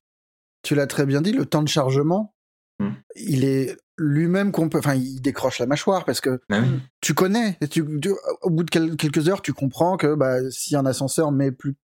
Enfin, tu t'en as déjà utilisé des ascenseurs. Et là, le truc qui ne s'arrête pas, tu te dis, mais je vais où? Et le truc qui se dévoile petit à petit, c'est vraiment des moments où t'es, ouais, t'as les yeux qui tombent des orbites, quoi. C'est Ouais. hallucinant.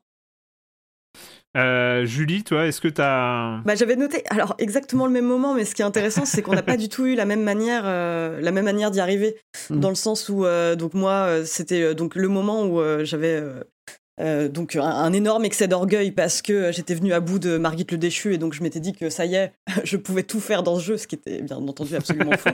Et donc du coup je m'étais dit bah je vais, je vais, je vais me rebalader dans cette première zone que je pensais déjà connaître assez bien. Je pensais avoir dévoilé la plupart de ses points d'intérêt.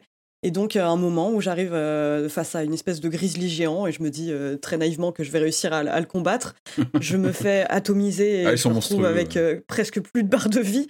Et donc, je fuis, je fuis et je me réfugie dans le premier truc que je trouve, à savoir un mausolée. Et c'est ça, en fait, quoi, que, que, je trouve assez dingue. C'est aussi bah, les manières différentes qu'on a d'aboutir au, même moment. quoi. C'est mm. vraiment le sentiment d'écrire sa propre aventure, comme, comme tu l'as dit plus tôt.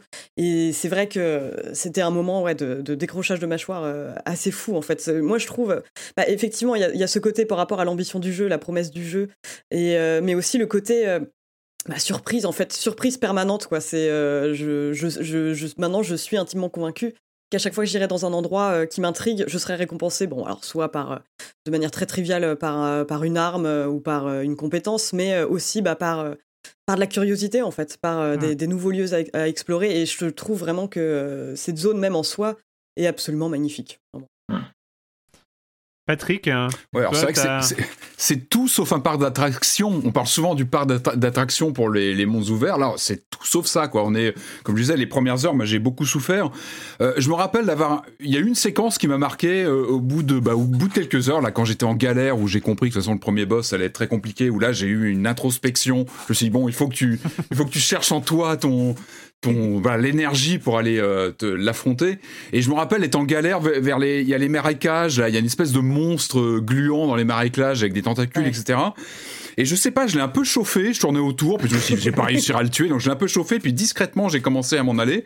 Et il y a eu ce moment où je, je, je, je partais de ce, ce passage-là, et je me suis retourné, et je me rendais compte qu'il était en train de défoncer les arbres autour de lui, en fait. J'étais un peu en hauteur, j'avais, j'étais un peu monté sur un, sur un col, comme ça, et, je voyais, il était à quelques dizaines de mètres, et là, en fait, j'étais dans le jeu. C'est-à-dire que j'étais, je vous parle de quelques dizaines de mètres, on parle de, de polygones à la base, hein. Mais j'y étais. J'ai vécu ce moment où ce monstre essayait de m'attraper. Et j'avais pris du recul donc j'étais en sécurité mais je le voyais défoncer les arbres en bas. Et j'ai eu une sensation d'y être en fait. J'ai eu une sensation d'être présent sur place et de voir ces arbres s'effondrer euh, par sa colère parce qu'en fait il était en train de tout démonter. Et je crois qu'il se battait lui-même avec une autre créature qui était arrivée entre deux. Et là je vous parlais de ces systèmes ces interactions de systèmes euh, elles sont fascinantes. Enfin, cette sensation que on est tout en bas de l'échelle euh, comment dire de, de la chaîne alimentaire. On est vraiment tout en bas quand on commence le jeu, on se, on se frite comme ça avec des monstres d'une colossaux et ils interagissent entre eux. Enfin, il y a une vraie présence physique. Il y a quelque chose du. On a la sensation d'y être. Et puis deuxième moment fort, c'était hier soir parce que hier, moi, je me suis dit, je peux pas faire l'émission sans avoir défoncé ce premier boss. C'est pas possible. Mm. Et euh, il m'a mis en, il m'a mis la misère plusieurs fois. J'ai passé des heures à looter mon personnage, euh, à refaire plusieurs fois des camps avec quasiment d'ailleurs des boucles temporelles. Hein. J'ai vécu des moments, vous savez, où vous tuez des, des, des, garnisons de soldats. Hop, vous revenez, vous, vous du coup vous vous vous vous, vous, prenez le, comment dire les euh, vous prenez les, exactement. Et tu recommences. Et, j'ai revécu presque ces boucles temporelles ces fameuses boucles comme ça qu'on enchaîne dont on parle souvent parce que c'est très mode actuellement. Et je trouve que le jeu en est bardé. Enfin moi dans mon expérience de jeu la façon dont j'ai looté j'ai vécu ça. Et euh, euh, c'est marrant parce que justement moi c'était quand tu parlais d'organique je trouve que ce système de respawn que tu utilises assez vite pour faire de l'XP. Ah bah t'es obligé, mais fait que fait que le jeu est complètement, enfin, Ouais, mais très mécanique. Ouais, mais c'est volontaire. C'est involontaire. Ah, non, c'est volontaire en ce cas-là. C'est un choix que tu fais toi ah et tu joues avec les codes. oui, tu peux, tu peux tout à fait faire. Mais, le, faire. mais tu sais que tu, tu sais que t'as besoin de ce truc-là pour faire. Ouais, mais c'est toi qui le provoque à ce moment-là. Tu sais que tu rentres dans cette mécanique-là, que tu l'actionnes pour euh, pour looter. Et du coup, voilà, j'étais très intimidé par ce premier boss. Et je sais pas, hier soir, j'ai eu, je crois que j'avais l'œil du tigre en fait. Je suis arrivé. C'est-à-dire que les premiers affrontements, je hurlais, je criais dans l'appart, c'était un enfer. Et hier soir, j'avais l'œil du tigre. Je suis arrivé sûr de moi, comme dans Rocky 3 en fait. J'avais l'œil euh, et en fait, je l'ai défoncé. Je l'ai défoncé ce premier boss et j'ai ressenti, mais mais c'est normal. Ça c'est le syndrome euh, From Software. On connaît très bien leur mécanique de récompense et de valorisation du joueur, mais un plaisir de, de lui marcher dessus Et vraiment, mais c'est difficile à décrire parce qu'il y a une satisfaction de te dire, et je sais très bien, vous en avez parlé à l'instant, je sais que je suis qu'au tout début du jeu, et je sais très bien que ce qui m'attend, je vais vite revoir à la, baisse mes, mes, prétentions. Mais ce plaisir de marcher sur ce boss et te dire, ça y est, je, commence à parler avec le jeu, et, euh, et, vraiment une sensation très très forte, galvanisante. Euh, voilà, le final de Rocky 3, quoi. C'est pas rien. Mm. Donc, euh, ouais, vraiment. Le, premier boss, c'est un passage, ah, enfin, c'est un moment charnière, en fait. Et j'ai enfin eu ce succès de premier boss battu parce que je sais que les statistiques sont assez euh, assez raides hein, sur le nombre de joueurs qui ont réussi à le battre. Je crois que c'est même pas la moitié. Euh, voilà, je bah, suis rentré dans le club. Justement, j'étais surpris quoi. Mm. Ouais. J'ai vu ça aussi il y a deux jours. Il y a 49% des joueurs, je crois, qui ont battu Marguerite. Ouais, c'est ça, c'est la, la moitié. Ouais. Mais ouais, bah, c'est le temps. c'est quand même pas mal, quoi. Enfin, je trouve. Bah, c'est pas mal. Et c'est plus de 60% sur PlayStation. Hein. C'est euh, mm. plus. Ça veut dire que les gens s'accrochent quand même. Oui, c'est ça. C'est quand parce que quand t'as battu euh, Marguerite, tu, tu, tu, continues, quoi. Enfin, tu t'arrêtes pas. Oui, c'est clair. J'ai l'impression qu'une fois que t'as passé ce stade, c'est il y a pas vraiment de retour. Moi, c'est pas Marguerite. C'est le moment où tu te dis, euh, c'est possible. Bah, c'est le boss du, c'est le boss du château avec sa grosse, sa queue et son machin. Il y en a deux. Mais moi, c'était feu d'artifice à l'appart. Il se passait rien, mais feu d'artifice dans ma tête, quoi. Quand je l'ai battu, c'était vraiment un grand moment de jeu hier soir. Voilà, je vous raconte eh ma ben, vie. Euh. Non, non, mais je, comprends. Euh, alors moi, c'est assez marrant parce que moi, ça se situe avant, en fait. Euh, ça se situe avant Magritte. je trouve que, parce que, on va dire, pour un joueur lambda comme moi, mmh. Magritte, on va dire, moi, je l'ai battu, je crois que mon personnage était niveau 33 ou 34. enfin bon, il était euh, vraiment. Ah, euh, ouais, confort quoi. Voilà, voilà, j'étais et je l'ai battu sans trop de problèmes parce que j'étais overpowered. et t'as fait comment du coup? C'est-à-dire que t'as looté à mort T'as fait comment Non, ouais, j'avais une bonne arme, j'avais j'avais mes chiens, j'avais mon épée en Rogier, le MVP Rogier bien sûr. Non, moi j'ai euh, non, j'ai pas pris j'ai pas pris le, le, PNJ euh, qui hmm. enfin normalement t'as une aide mais j'avais mon épée en feu, j'avais voilà, ah je, je, je m'étais euh, je, je m'étais bien préparé quoi. Et bref, mais en, fait, moi c'est c'est beaucoup avant en fait. C'est je pense que ce le moment charnière, c'est où je me suis rendu compte que ce champ de géant là il y a un champ, il y a un champ de hmm. géants. À un moment dans, dans, le jeu que tout le monde connaît, où il y a cinq géants qui se promènent ah avec leur air euh, euh, lent et, et, et, gigantesque au début. La première, fois où, la première fois où tu débarques dans ce champ de géants, tu fais pas le fier. Enfin, tu te dis, je repasse plus jamais par là. C'est c'est euh, un endroit, il y a un champ de géants. Tu t'y vas pas au champ de géants. Et pas en en 4-5 heures, mais sincèrement, en 4 ou 5 heures de jeu, tu te rends compte que bah un géant, tu peux, tu peux te le taper. Mm. C'est pas un boss. C'est mm. pas un boss du jeu, mais dans, ta, dans ma tête, c'était un boss. Dans ma tête, un géant, c'est un boss majeur. Un géant, il y a, il y a cet effet d'échelle, il y a, il y a ce truc euh, mm. de taper dans les pieds d'un truc qui, ce, qui tombe et que tu fais un coup spécial et tout ça. Et, et au moment où, au bout de. Ouais, je pense que c'est 4-5 euh, heures de jeu où tu peux te friter les géants et voir même quelques heures plus tard où tu peux arriver dans le champ avec ton cheval et te friter les cinq géants euh, pratiquement d'un coup.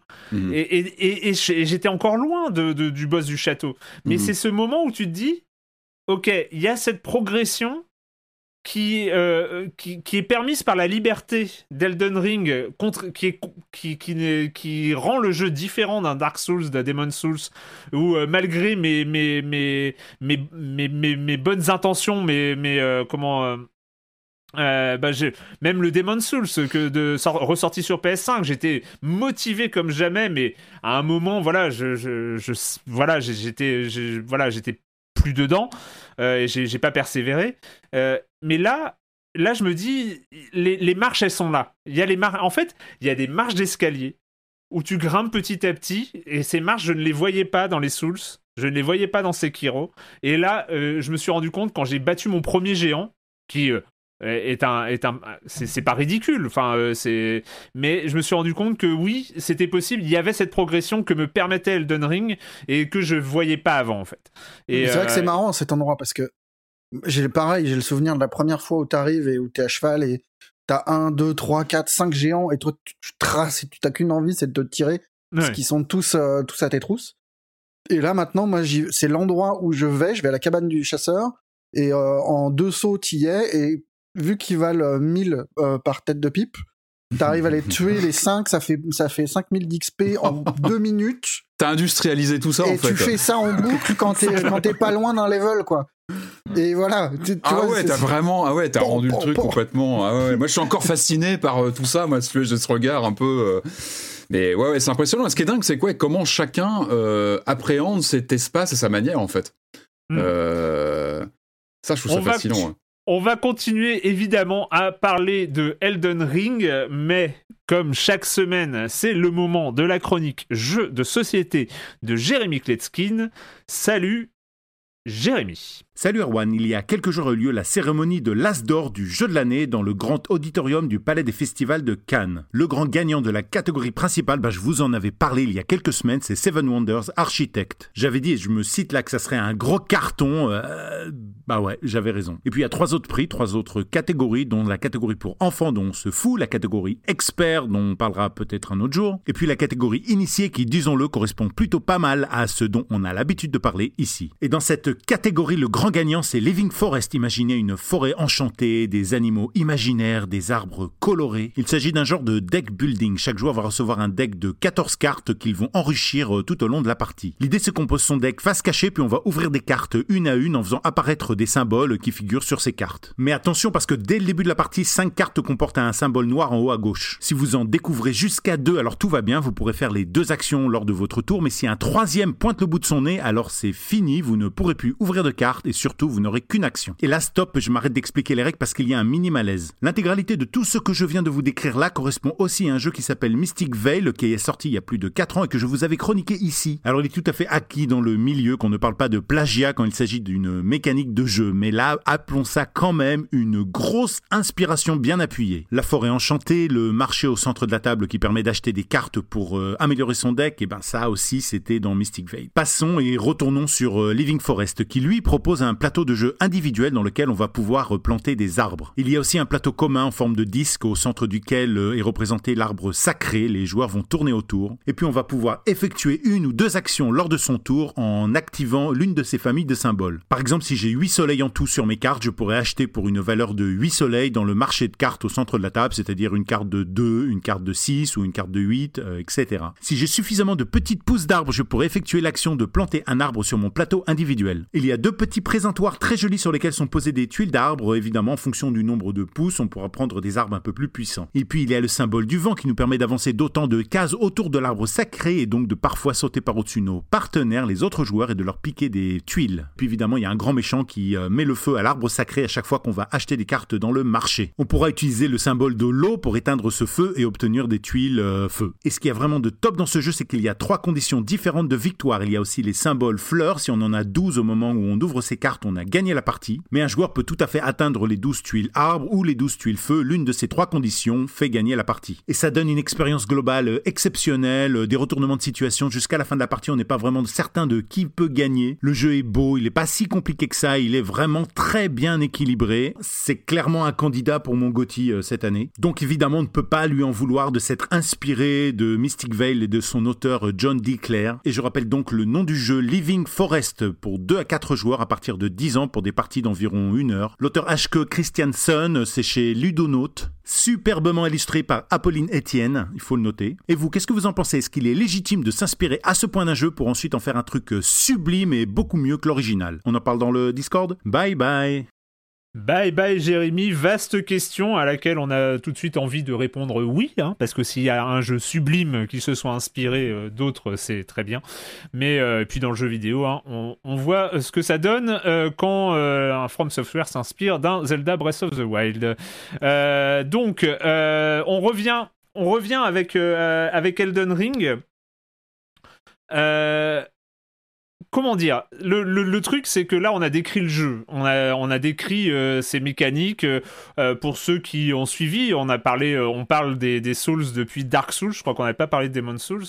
Mais on, en parle régulièrement. On sait cette exigence et cette, un peu cette difficulté de, combat qui existe dans, dans, un jeu From Software. Là on a expliqué qu'en version open world rien que l'exploration compense euh, toute la frustration qu'on peut avoir à ne pas vaincre, à, ne pas vaincre un ennemi.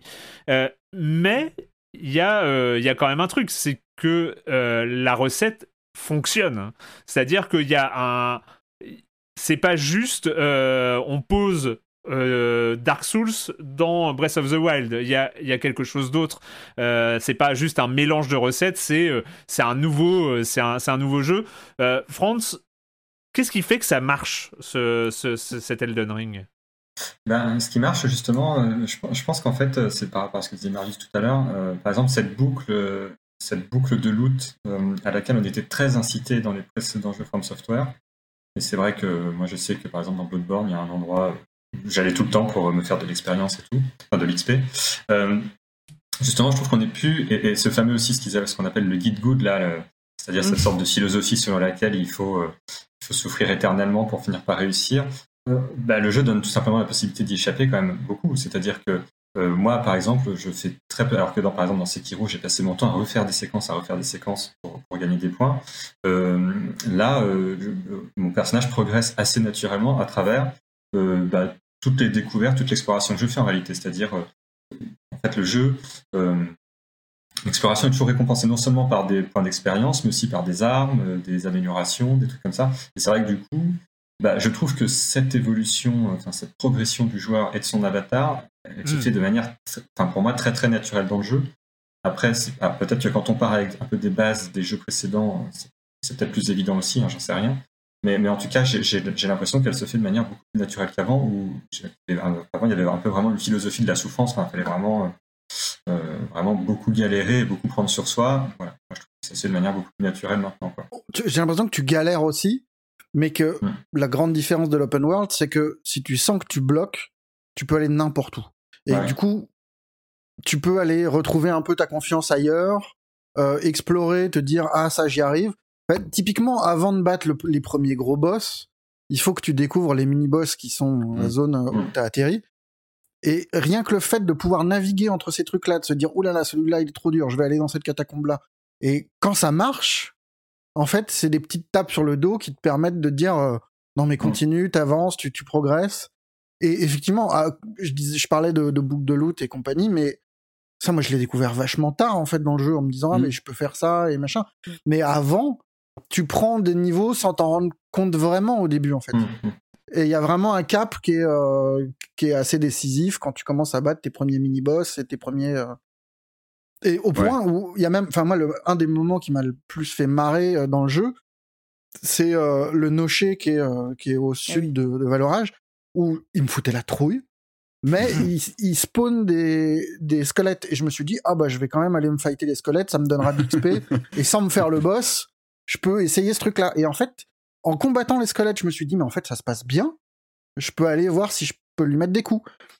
Et, et pour, pour moi, les boss de, des, des Souls, c'était euh, des monuments. Et là, d'un coup, tu vois qu'il y a des espaces entre les deux, quoi, que tu peux aller, tu peux aller essayer un boss sans mettre en, ta, ta, vie en jeu parce que t'as ton cheval, qu'il suffit de te tirer, que t'es pas au fin fond d'une catacombe.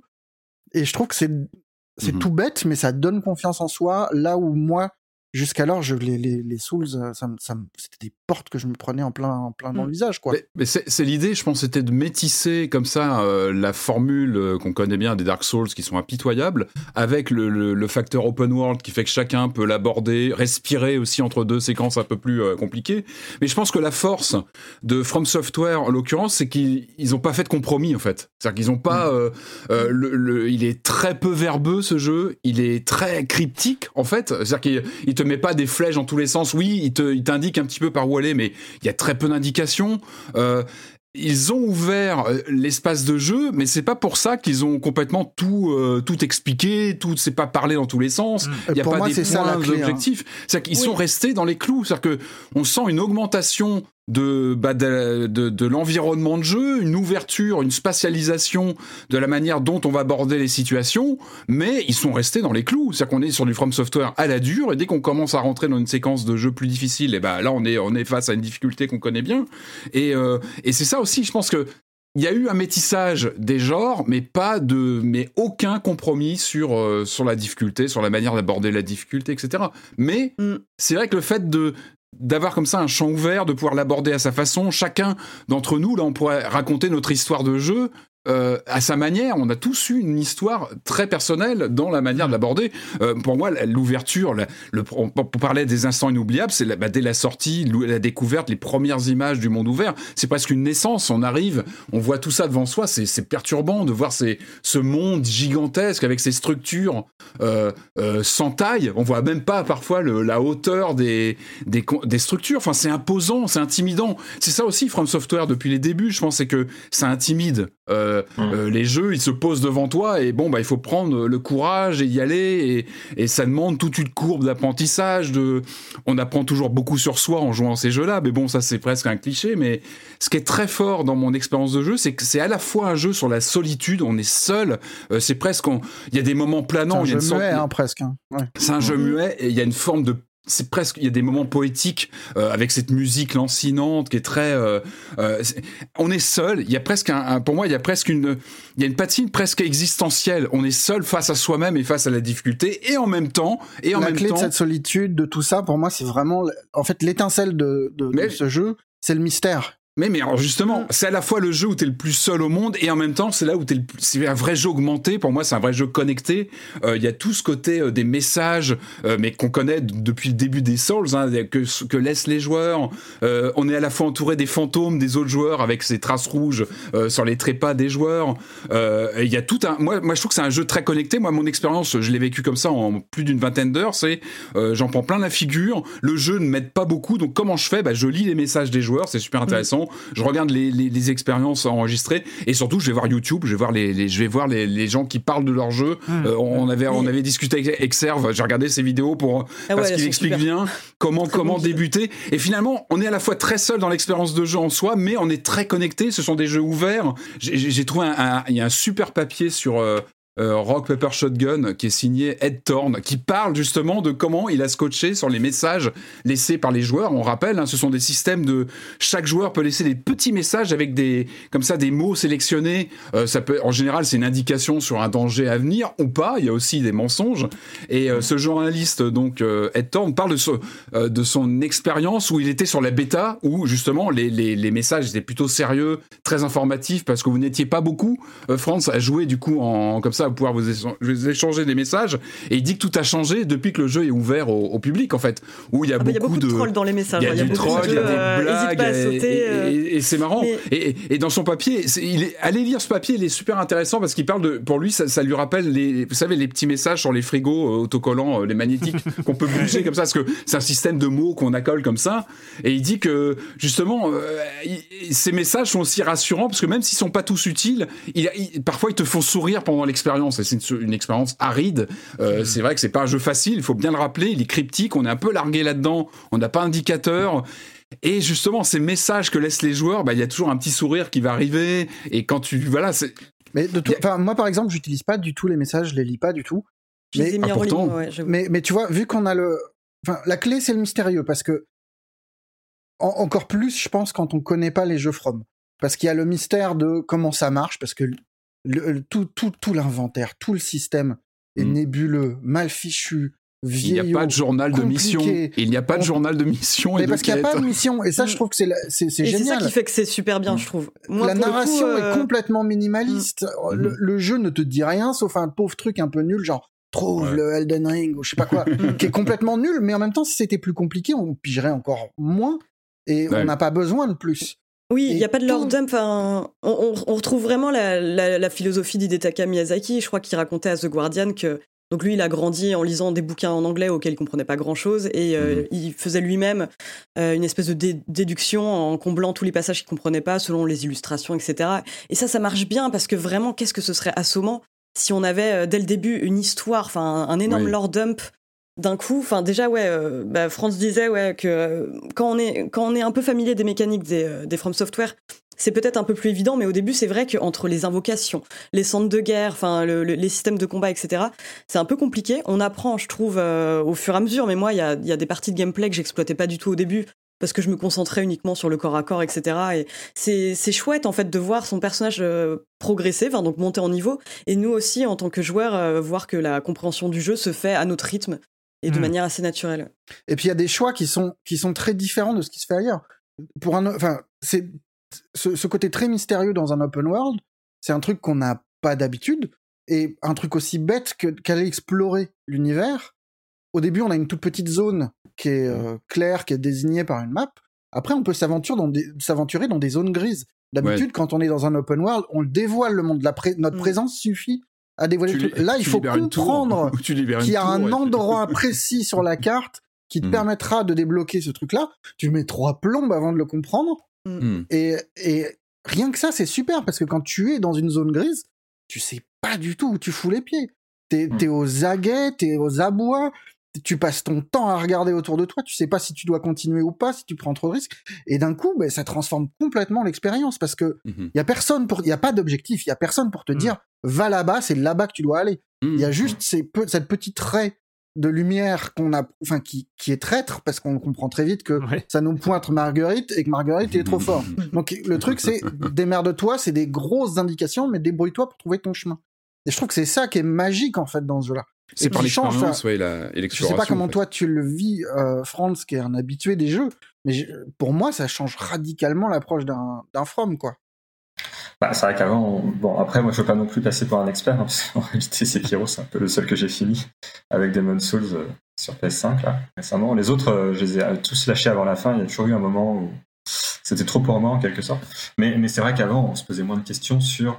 euh, bah, on- c'est c'est ce qu'on dit depuis tout à l'heure, hein, c'est sûr. On, se posait moins de questions sur la direction du jeu, quoi. C'est-à-dire, on, suivait on suivait simplement le truc. Et si, typiquement, dans Sekiro, euh, il a été critiqué pour ça un peu. euh, il n'y avait même pas la possibilité d'augmenter les capacités, euh, d'augmenter le niveau de l'arme du personnage, des choses comme ça. Donc Sekiro, c'était vraiment un jeu, il fallait apprendre à la dure, tout le pattern des boss, toute la rythmique et tout, et c'était comme ça qu'on y arrivait. Quoi. Donc c'est sûr que c'est sûr que là, de ce point de vue-là, c'est un, c'est un bouleversement complet par rapport à ça, et qui, qui, qui ouvre complètement les possibilités du joueur. Ouais.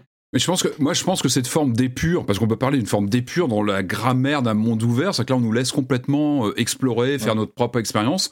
Je pense que c'est aussi la marque de, bah, ils sont sûrs d'eux quoi, ils sont sûrs de leur monde Ah ouvert. ouais. Il a pas besoin d'affiches clinquantes sur aller faire ça, euh, tel truc euh, est plus éclairé qu'un autre. Ou ils savent que tout est bien à sa place et je crois qu'on avait déjà parlé de ça sur euh, sur Zelda mais on sent qu'ici chaque pierre chaque tout a été mis à la main à tel endroit il y a vraiment Mm. un level design il y a une cohérence il y a quelque chose de très euh, bah, tout a été pensé, ça se sent. Et je Ouais. pense qu'ils sont sûrs de la, de la viabilité et de la cohérence de ce monde ouvert qui, encore une Ouais. fois, donne une sensation de réel et d'existence quand on se balade dedans. Et, et avec une grande confiance dans l'instinct du joueur aussi, je pense. Mm. Enfin, et en tout cas, ouais, le jeu à un moment m'a fait un, un, un sale coup, en quelque sorte. Euh, J'étais, euh, je- j'entre dans une petite grotte, j'ouvre un coffre en disant j'ai trouvé un trésor, et je Ah oui. sais pas, aucune idée pourquoi. Je me demandais si j'étais celui qui était arrivé, je me retrouve téléporté, euh, je ne sais pas où sur la carte, dans, je me retrouve dans une sorte de prison, euh, dans une zone avec des mecs qui ont l'air de, de, de- de miner de la magie euh, dans une grotte, quoi. Et là, je me dis, mais qu'est-ce que je fous là tout d'un coup? Et comment je vais me sortir de ce bordel? Alors là, du coup, tu te rends compte qu'en fait, tu n'as aucune possibilité de te téléporter à partir de là.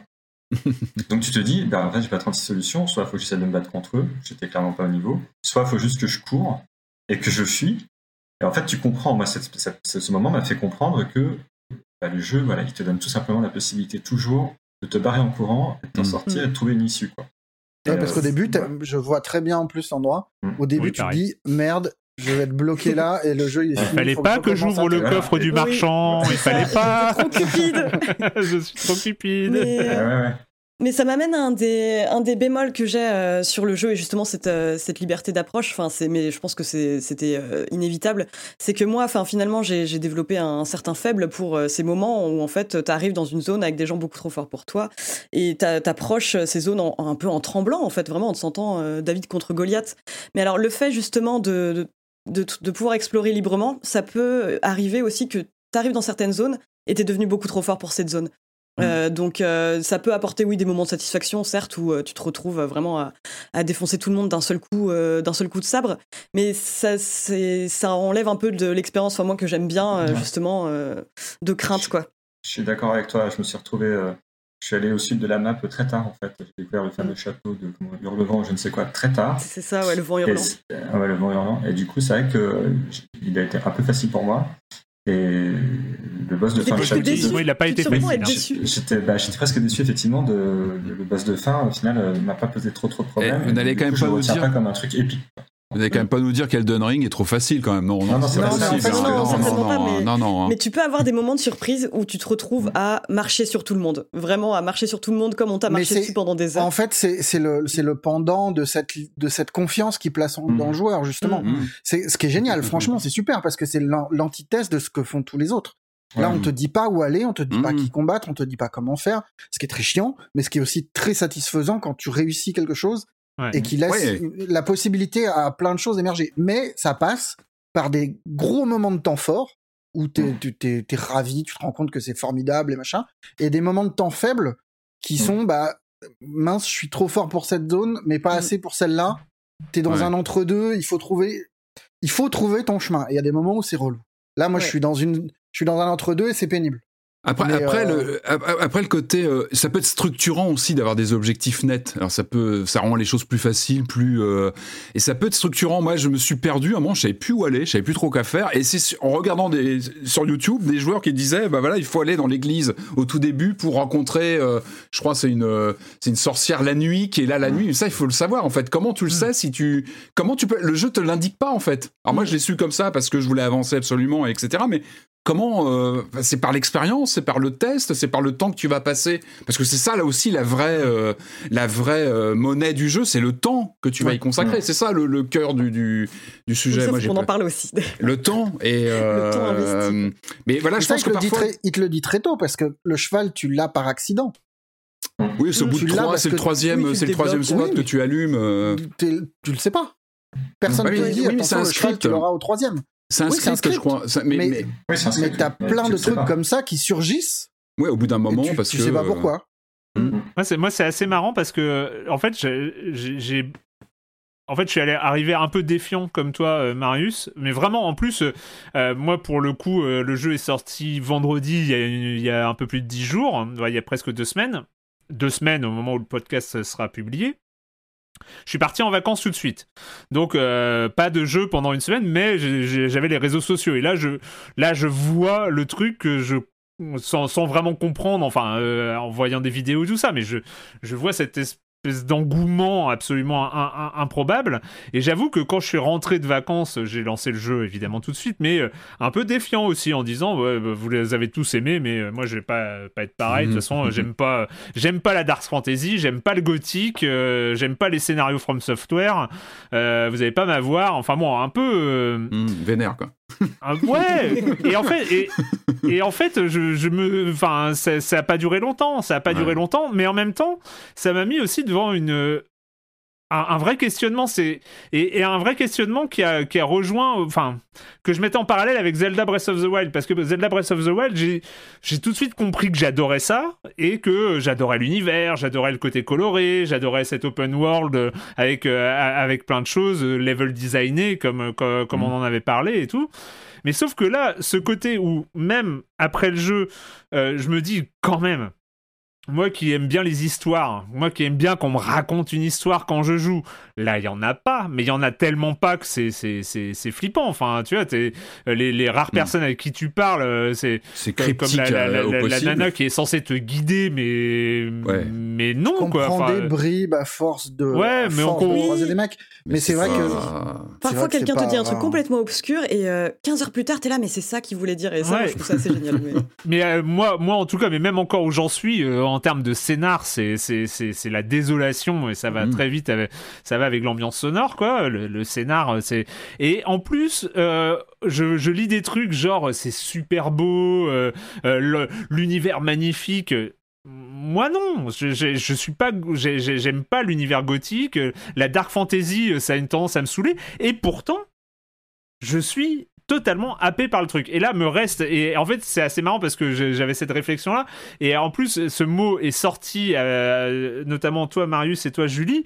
Euh, je me suis rendu compte que c'était un truc, c'est la surprise. C'est euh, le truc, c'est tu fais un pas, tu ne sais pas ce qui va t'arriver.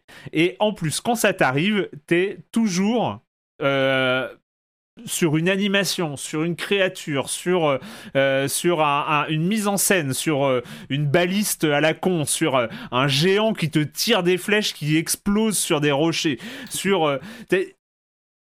à chaque fois, tu as des trucs qui Ouais, en fait c'est et, et, je pense que cette surprise constante, cette inattendue perpétuelle euh, d'une catacombe, d'une grotte, parce qu'en plus on parle de catacombes. Alors les catacombes, mm. c'est euh, des, des, En fait, t'as t'as des répétitions d'open world, mais qui sont pas les mêmes répétitions qu'ailleurs. C'est-à-dire que euh, t'as les catacombes, t'as les mines, t'as les grottes, c'est mm. trois mini donjons, différents.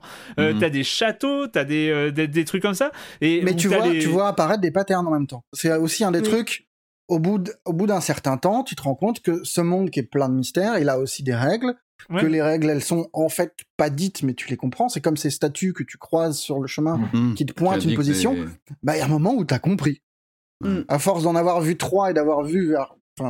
Exactement. Et en fait, ça me rappelle euh, quand, quand, quand, quand, on est parent, euh, on, apprend, on apprend ce genre de truc. C'est euh, c'est que les, les enfants, ils apprennent avec la surprise aussi. Euh, mhm. on, apprend, on apprend beaucoup plus quand on est surpris de ce qu'on voit que quand on est dans la répétition, quand on est dans le truc. Et en fait, je trouve que le truc marche, c'est, euh, sans dire que c'est un retour en enfance, mais euh, étant totalement surpris, l'inattendu et tout ça, en fait, tu engranges des informations à, grande vitesse en fait parce que tu te rends compte quand même moi je sais pas j'en être à peu près à une vingtaine d'heures de, de jeu dessus mais le nombre de trucs que j'ai appris euh, que j'aurais pas appris autrement, euh, c'est absolument dingue.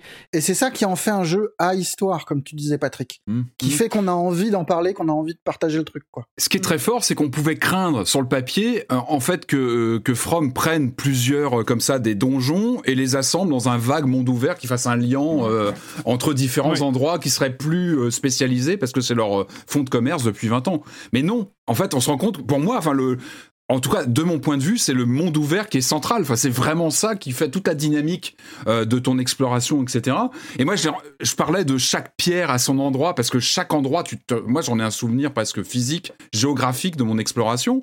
Et je me rappelle de ce tunnel qui te fait arriver à un moment, tu, tu explores une grotte et t'arrives, euh, c'est au bord de la plage et t'arrives sur une île. Et tu te rends compte que tout le passage que t'as fait t'amène sur une île. C'est un tunnel qui t'amène sur un autre morceau de la carte euh, qui, je pense, n'est pas accessible autrement. Et tu te rends compte que chaque, chaque endroit est pensé en fait et qui est vraiment encore une fois c'est euh, c'est le monde ouvert pour moi qui est central. Euh, et finalement c'est euh, comment dire ces donjons ces séquences d'action qui sont quand même le cœur à la base de, de l'expérience From s'intègrent là-dedans. Mais c'est le monde ouvert qui prime avec toutes ces mécaniques ces interactions mais c'est vrai que tu as raison hein, sur les donjons et les trucs parce qu'il y a vraiment deux mondes. Hmm. enfin moi je prends beaucoup moins de plaisir dans des longs donjons hmm. que, que dans l'exploration de l'open world et de quand le truc s'éternise trop, c'est. Julie, tu disais tout à l'heure, il faut parler du temps. Oui, bah oui, oui, je pense parce que euh, vraiment, moi, j'avais pas anticipé à quel point euh, après, peut-être euh, parce que je suis vraiment monomaniaque, mais euh, à quel point ça me prendrait du temps? Et alors, mmh. j'ai pas vu le temps passer. Là, je dois être à une soixantaine d'heures euh, de mmh. jeu dessus. Mais ça, c'est la enfin, c'est les heures passées à jouer, parce qu'il y a aussi les heures que je passe à y penser, en fait. Quoi. C'est vraiment. je trouve que vraiment, je sais pas, y a, les paysages ont une, espèce de, pouvoir de fascination sur moi qui fait que j'y pense mmh. avant de m'endormir. Quoi. C'est, je repense en me disant, ah, qu'est-ce qu'elle était bien cette zone quand même. Ou, ah, demain, j'irai voir tel truc, etc. Enfin, c'est, c'est devenu une obsession à un point presque maladif, hein, dans le sens où euh, quand mon, mon, copain me parlait, parfois, je partais du principe qu'il me parlait d'Elden Ring, alors que pas du tout. Donc, euh, il me parlait d'un truc en disant on s'y met à deux ou pas, et puis j'étais là, bah je sais pas, il faudrait que j'ai une marque d'invocation pour ça, etc. Il me fait mais je te parle pas du tout de ça, en fait, je te parlais de faire bouffer, quoi. C'est devenu. Ah ouais. Et je trouve que. Alors peut-être que je suis un cas particulier, mais j'ai l'impression que je suis pas la seule dans ce cas. Et euh, je vois ça parce qu'il y a effectivement une vraie entraide communautaire sur le jeu. Euh, et, je vois effectivement qu'il y a ce truc quand même de, ce jeu qui te happe pendant des heures. Et moi, ça vraiment, ça faisait très longtemps en fait que je m'étais pas dit, euh, je vais mettre des centaines d'heures dans un jeu et je vais aimer ça. quoi. Euh, j'ai plus tendance à trembler quand on me dit, voilà, c'est un, un, monde gigantesque dans lequel tu vas passer des heures. Là, c'est marrant parce que ça se fait tout seul. Quand tu as écrit ton papier, France, tu relisais, tu disais justement que toi, tu réfléchissais dans ton sommeil ou hors jeu au pattern du boss et à comment réussir à passer ce que tu mm. passais pas. Et je me disais, ouais, c'est super et tout, mais ça m'arrivera jamais. Mm. Et quand je me suis endormi devant un mauvais Ridley Scott, et je me rends compte, cet état entre le sommeil et, le réveil où t'entends encore le film, et je me rends compte que je pensais à Renala, quoi, au deuxième boss. Ouais. Et, euh, et, là, bon, déjà j'étais très surpris, je me suis dit, je vais me coucher, stop, on arrête tout, c'est dingue. Et c'est vrai que ça travaille, en fait. Mm. Mais jamais de la vie, j'imaginais que ça m'arriverait. Bah, ça découle de ce que Patrick disait hein, aussi, du fait de sentir physiquement présent dans le jeu. Euh, il y a ça, et puis il y, a presque ce méta-jeu, et je pense que l'intelligence aussi de From Software, c'est de l'avoir complètement intégré, d'avoir intégré le fait que les joueurs vont en parler, vont s'échanger des astuces, des vidéos sur YouTube, vont parler entre eux, vont s'échanger des, des messages in-game. C'est complètement intégré, et finalement, la narration qui est très cryptique du jeu, très incomplète, très frustrante souvent, et eh ben, elle se, elle s'augmente par les échanges avec les joueurs. C'est pas ce qu'on se raconte entre nous. C'est et la vraie histoire, elle est là. C'est le YouTuber qui te montre comment passer tel monstre, euh, comment euh, euh, optimiser ton loot. Il est là. Pour moi, l'histoire, elle est là. Enfin moi, c'est ce que je vais retenir de mon expérience. C'est ce que j'ai écouté, ce que j'ai entendu, les échanges. Est-ce que tu as vu cet endroit-là le... Oui, c'est ça. C'est que plus que de Sauron, plus que ce que raconte le jeu. Il se raconte par là aussi, par les échanges. Et je pense que c'est complètement intégré par le studio qui donne dans l'économie narrative laisse complètement les joueurs s'approprier le monde euh, et, jouer avec tout ça en fait. Et je trouve que c'est très malin, très malin de, faire confiance aussi aux communautés, aux joueurs, de, participer en fait au, bah, à ce qui fait le mythe du jeu, à son lore, à son environnement. et ça, je trouve ça intéressant. Euh, juste pour signaler, vide, évidemment, évidemment, il y a un fil de discussion Elden Ring dans le salon jeux vidéo du Discord de Silence on Joue. Hein, vous pouvez euh, rejoindre. À côté de celui pour Dying Light 2, évidemment. Voilà. Non, je sais pas, non, ça faut que j'aille voir. Euh, évidemment, évidemment très actif. moi, je, vous raconte là, on enregistre le jeudi. cette nuit, je me suis rendu compte que j'ai dépensé des runes en rêve. C'est, j'ai ah, rêvé que je, j'ai rêvé que je dépensais des runes. C'était, c'est. Quand tu les pas les enfants, papa, les runes dans son sac. C'est bon. quand, tu, quand, tu perds un, loot de, de, runes parce que tu gères mal ton, ton ah, personnage, que tu, c'est terrible. Mais là, là je, je vous racontais ça avant, avant le début de l'enregistrement, mais euh, je, je, parle de cette surprise permanente. Mais la dernière, une des dernières en date, c'est bon déjà, j'ai, quand je vous ai dit, j'ai battu euh, Magritte euh, à un moment où j'étais overpowered, mais je me suis dit tiens, j'ai battu Magritte du premier coup, c'est bon, le château, tranquille le château. Ouais, mais bien sûr. Non, euh, on te rappelle, on te rappelle très vite que euh, tu peux avoir battu un boss, euh, ça ne reste que le reste n'est pas, c'est pas une balade tranquille. et, là, j'avais une échelle et je descendais. Il y avait une sorte de chevalier en armure avec son bouclier qui a une tendance à faire du vent et tout ça. Et évidemment, je perds la première fois, mais je perds et je dépose à ses pieds de ce chevalier, je dépose 7000 runes. Je sais pas si vous vous rendez compte, c'est quand ah même une somme. et donc là, tu reprends le parcours donc tu connais un peu le chemin, donc euh, tu y arrives. Euh, tu butes à l'arc son suivant parce que tu voilà, as fait le ménage. Et là tu descends euh, tu descends l'échelle pour aller chercher ta rune, t'attends que le chevalier il passe. Et là le chevalier t'es trop descendu et le chevalier il te voit et donc tu te dis bon, c'est pas trop grave, je vais m'en aller. Mais là, le chevalier il monte à l'échelle. Et moi, j'avais jamais vu un chevalier en armure monter à une échelle. Et là aussi, nouvelle surprise. Et là, grosse panique et je me suis fait mais maraver par ce chevalier. J'ai voulu fuir au dernier moment.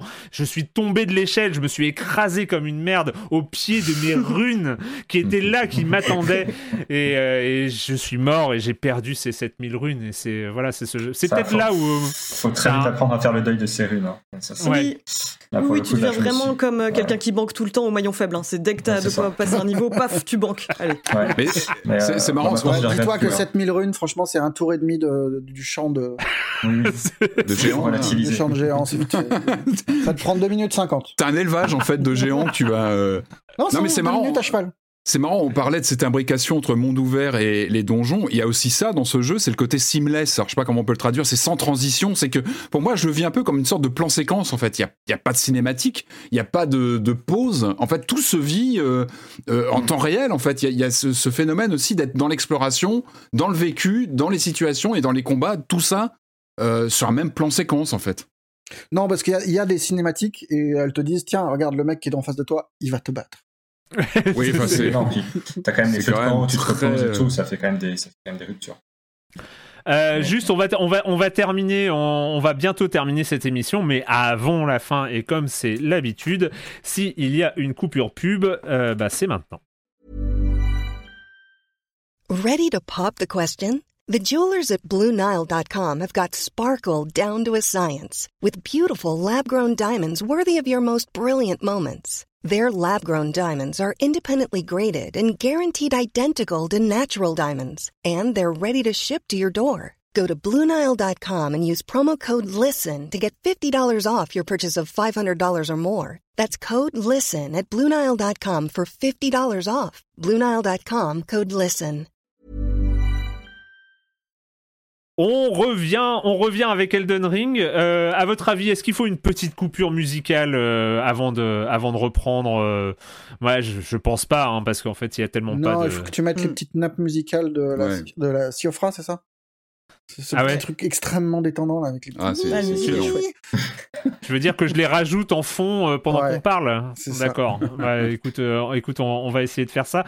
Euh, juste, je voulais avoir, euh, je voulais avoir votre avis euh, parce que je pense que nous cinq, ça a été euh, même même pour ceux qui étaient habitués à la qualité des jeux From Software.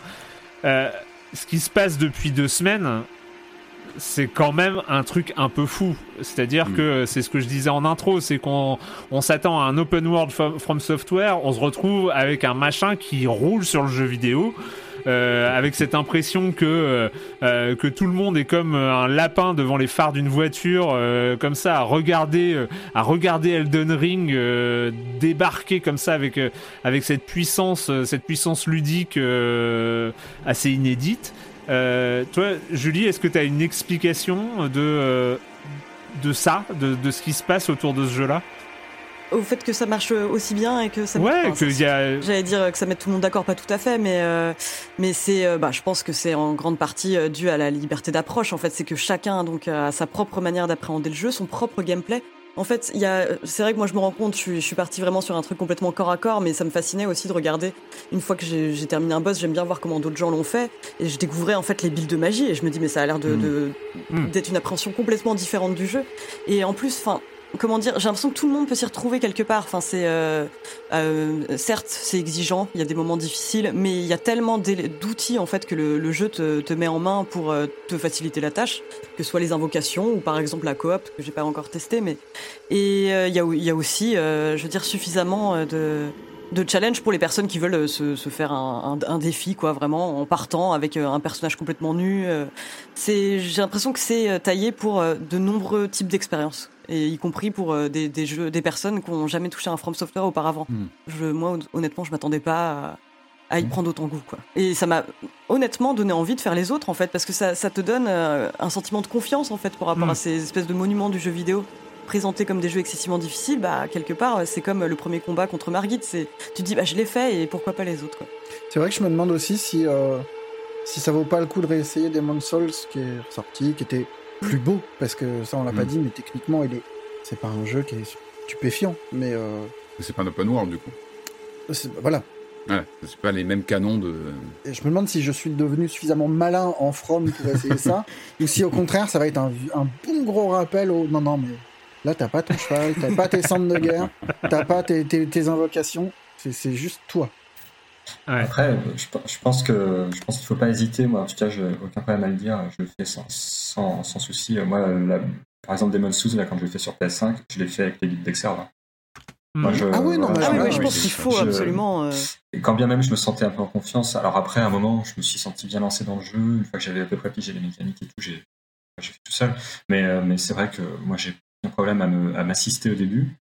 Mais c'est vrai qu'effectivement, euh, en tout cas dans le Ring, on retrouve un certain nombre d'éléments qui, pour le coup, se- viennent directement, par exemple, de Demon's Souls. Je pense qu'une fois qu'on les a pigés dans le Ring, je pense qu'un jeu comme Demon's Souls est beaucoup plus euh, facile à appréhender. Mais justement, euh, Franz, est-ce que, un, parce que toi, tu avais joué à la bêta, est-ce que, est-ce que l'accueil d'Elden Ring est une surprise? Même pour ceux qui euh, avaient déjà fait ce parallèle Breath of the Wild, parce que aujourd'hui, euh, quand on voit l'accueil d'Elden Ring, on voit que c'est en train de devenir euh, un jalon euh, du jeu vidéo cinq ans après Breath of the Wild. C'est-à-dire que euh, c'est euh, c'est il y a, y a comme ça des, des, des, sorties, il y a des très bons jeux dont on a parlé, dont on parle très régulièrement dans Silence on joue.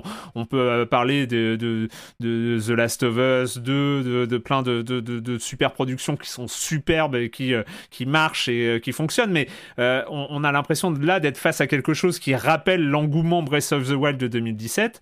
Euh, on, a une pensée, on a une pensée sincèrement émue pour tous les gens à Guérilla qui, euh, euh, qui, qui, qui se retrouvent jeu à chaque fois. au mauvais moment, qui sortent leur jeu à chaque fois au mauvais moment. Mais euh, est-ce que est-ce que c'est une surprise d'avoir euh, d'avoir un truc avec cet impact là en fait pour toi? Ouais, moi je suis surpris, j'avoue, parce que moi quand j'avais fait la bêta, je m'étais dit que c'était sans doute un très grand jeu, mais je voulais je voulais pas trop m'avancer.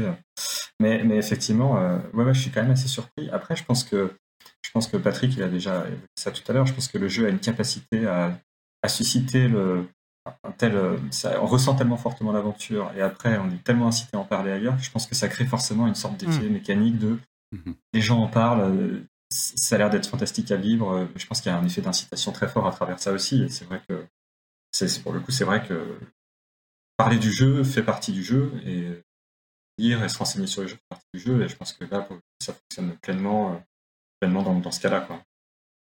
Est-ce que, est-ce que Elden Ring est mainstream? Ça, c'est la question. C'est une vraie question. en tout cas, c'est fédérateur, c'est sûr. Comme ce qui est marrant, c'est que c'est que c'est, enfin, tout le monde en parle, tout le monde est curieux de ce jeu, alors qu'il fait tout à l'envers du reste, du reste de l'industrie, quoi. Pas seulement cette histoire de difficulté, parce que au final, on comprend et machin, mais ce fait d'être aussi peu euh, clair, aussi peu, mmh euh, en fait, dans le jeu, on est toujours assisté, on est, on est toujours guidé et euh, et et encadré et j'ai adoré Horizon mais il n'y a pas un moment mmh. où tu te poses la question ah de ce bah que tu dois faire. T'as toujours mmh. des voyants, des curseurs, des trucs. et là, j'espère que ce qu'on retiendra d'Elden Ring, c'est ça. Enfin, c'est le fait qu'on peut faire des open world sur des modèles complètement différents, radicalement différents, comme comme Death Stranding l'était. Mmh. C'était un truc complètement inattendu, incompréhensible, et c'était merveilleux. Et là, c'est c'est cryptique, c'est le bordel, c'est mais c'est super. Enfin c'est voilà, c'est ça qui génère des histoires, c'est ça qui nous donne envie mmh d'en parler. On n'a pas parlé de nos builds, mais bon, ça à la limite c'est plus proche du c'est plus proche du jeu de rôle habituel en fait, c'est euh, mmh. trouver le bon build et machin.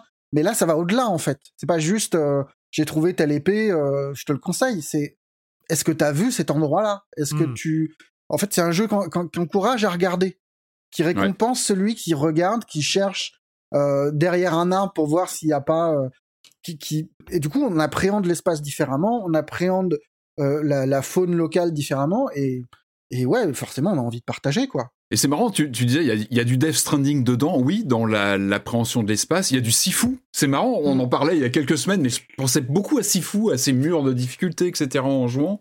Euh, moi, je pense que la, force du jeu, c'est une forme de flexibilité, en fait, paradoxalement. C'est qu'il est très austère et on sait qu'il a des mécaniques euh, impitoyables, mais en même temps, il y a une vraie flexibilité. Ça vient de l'open world.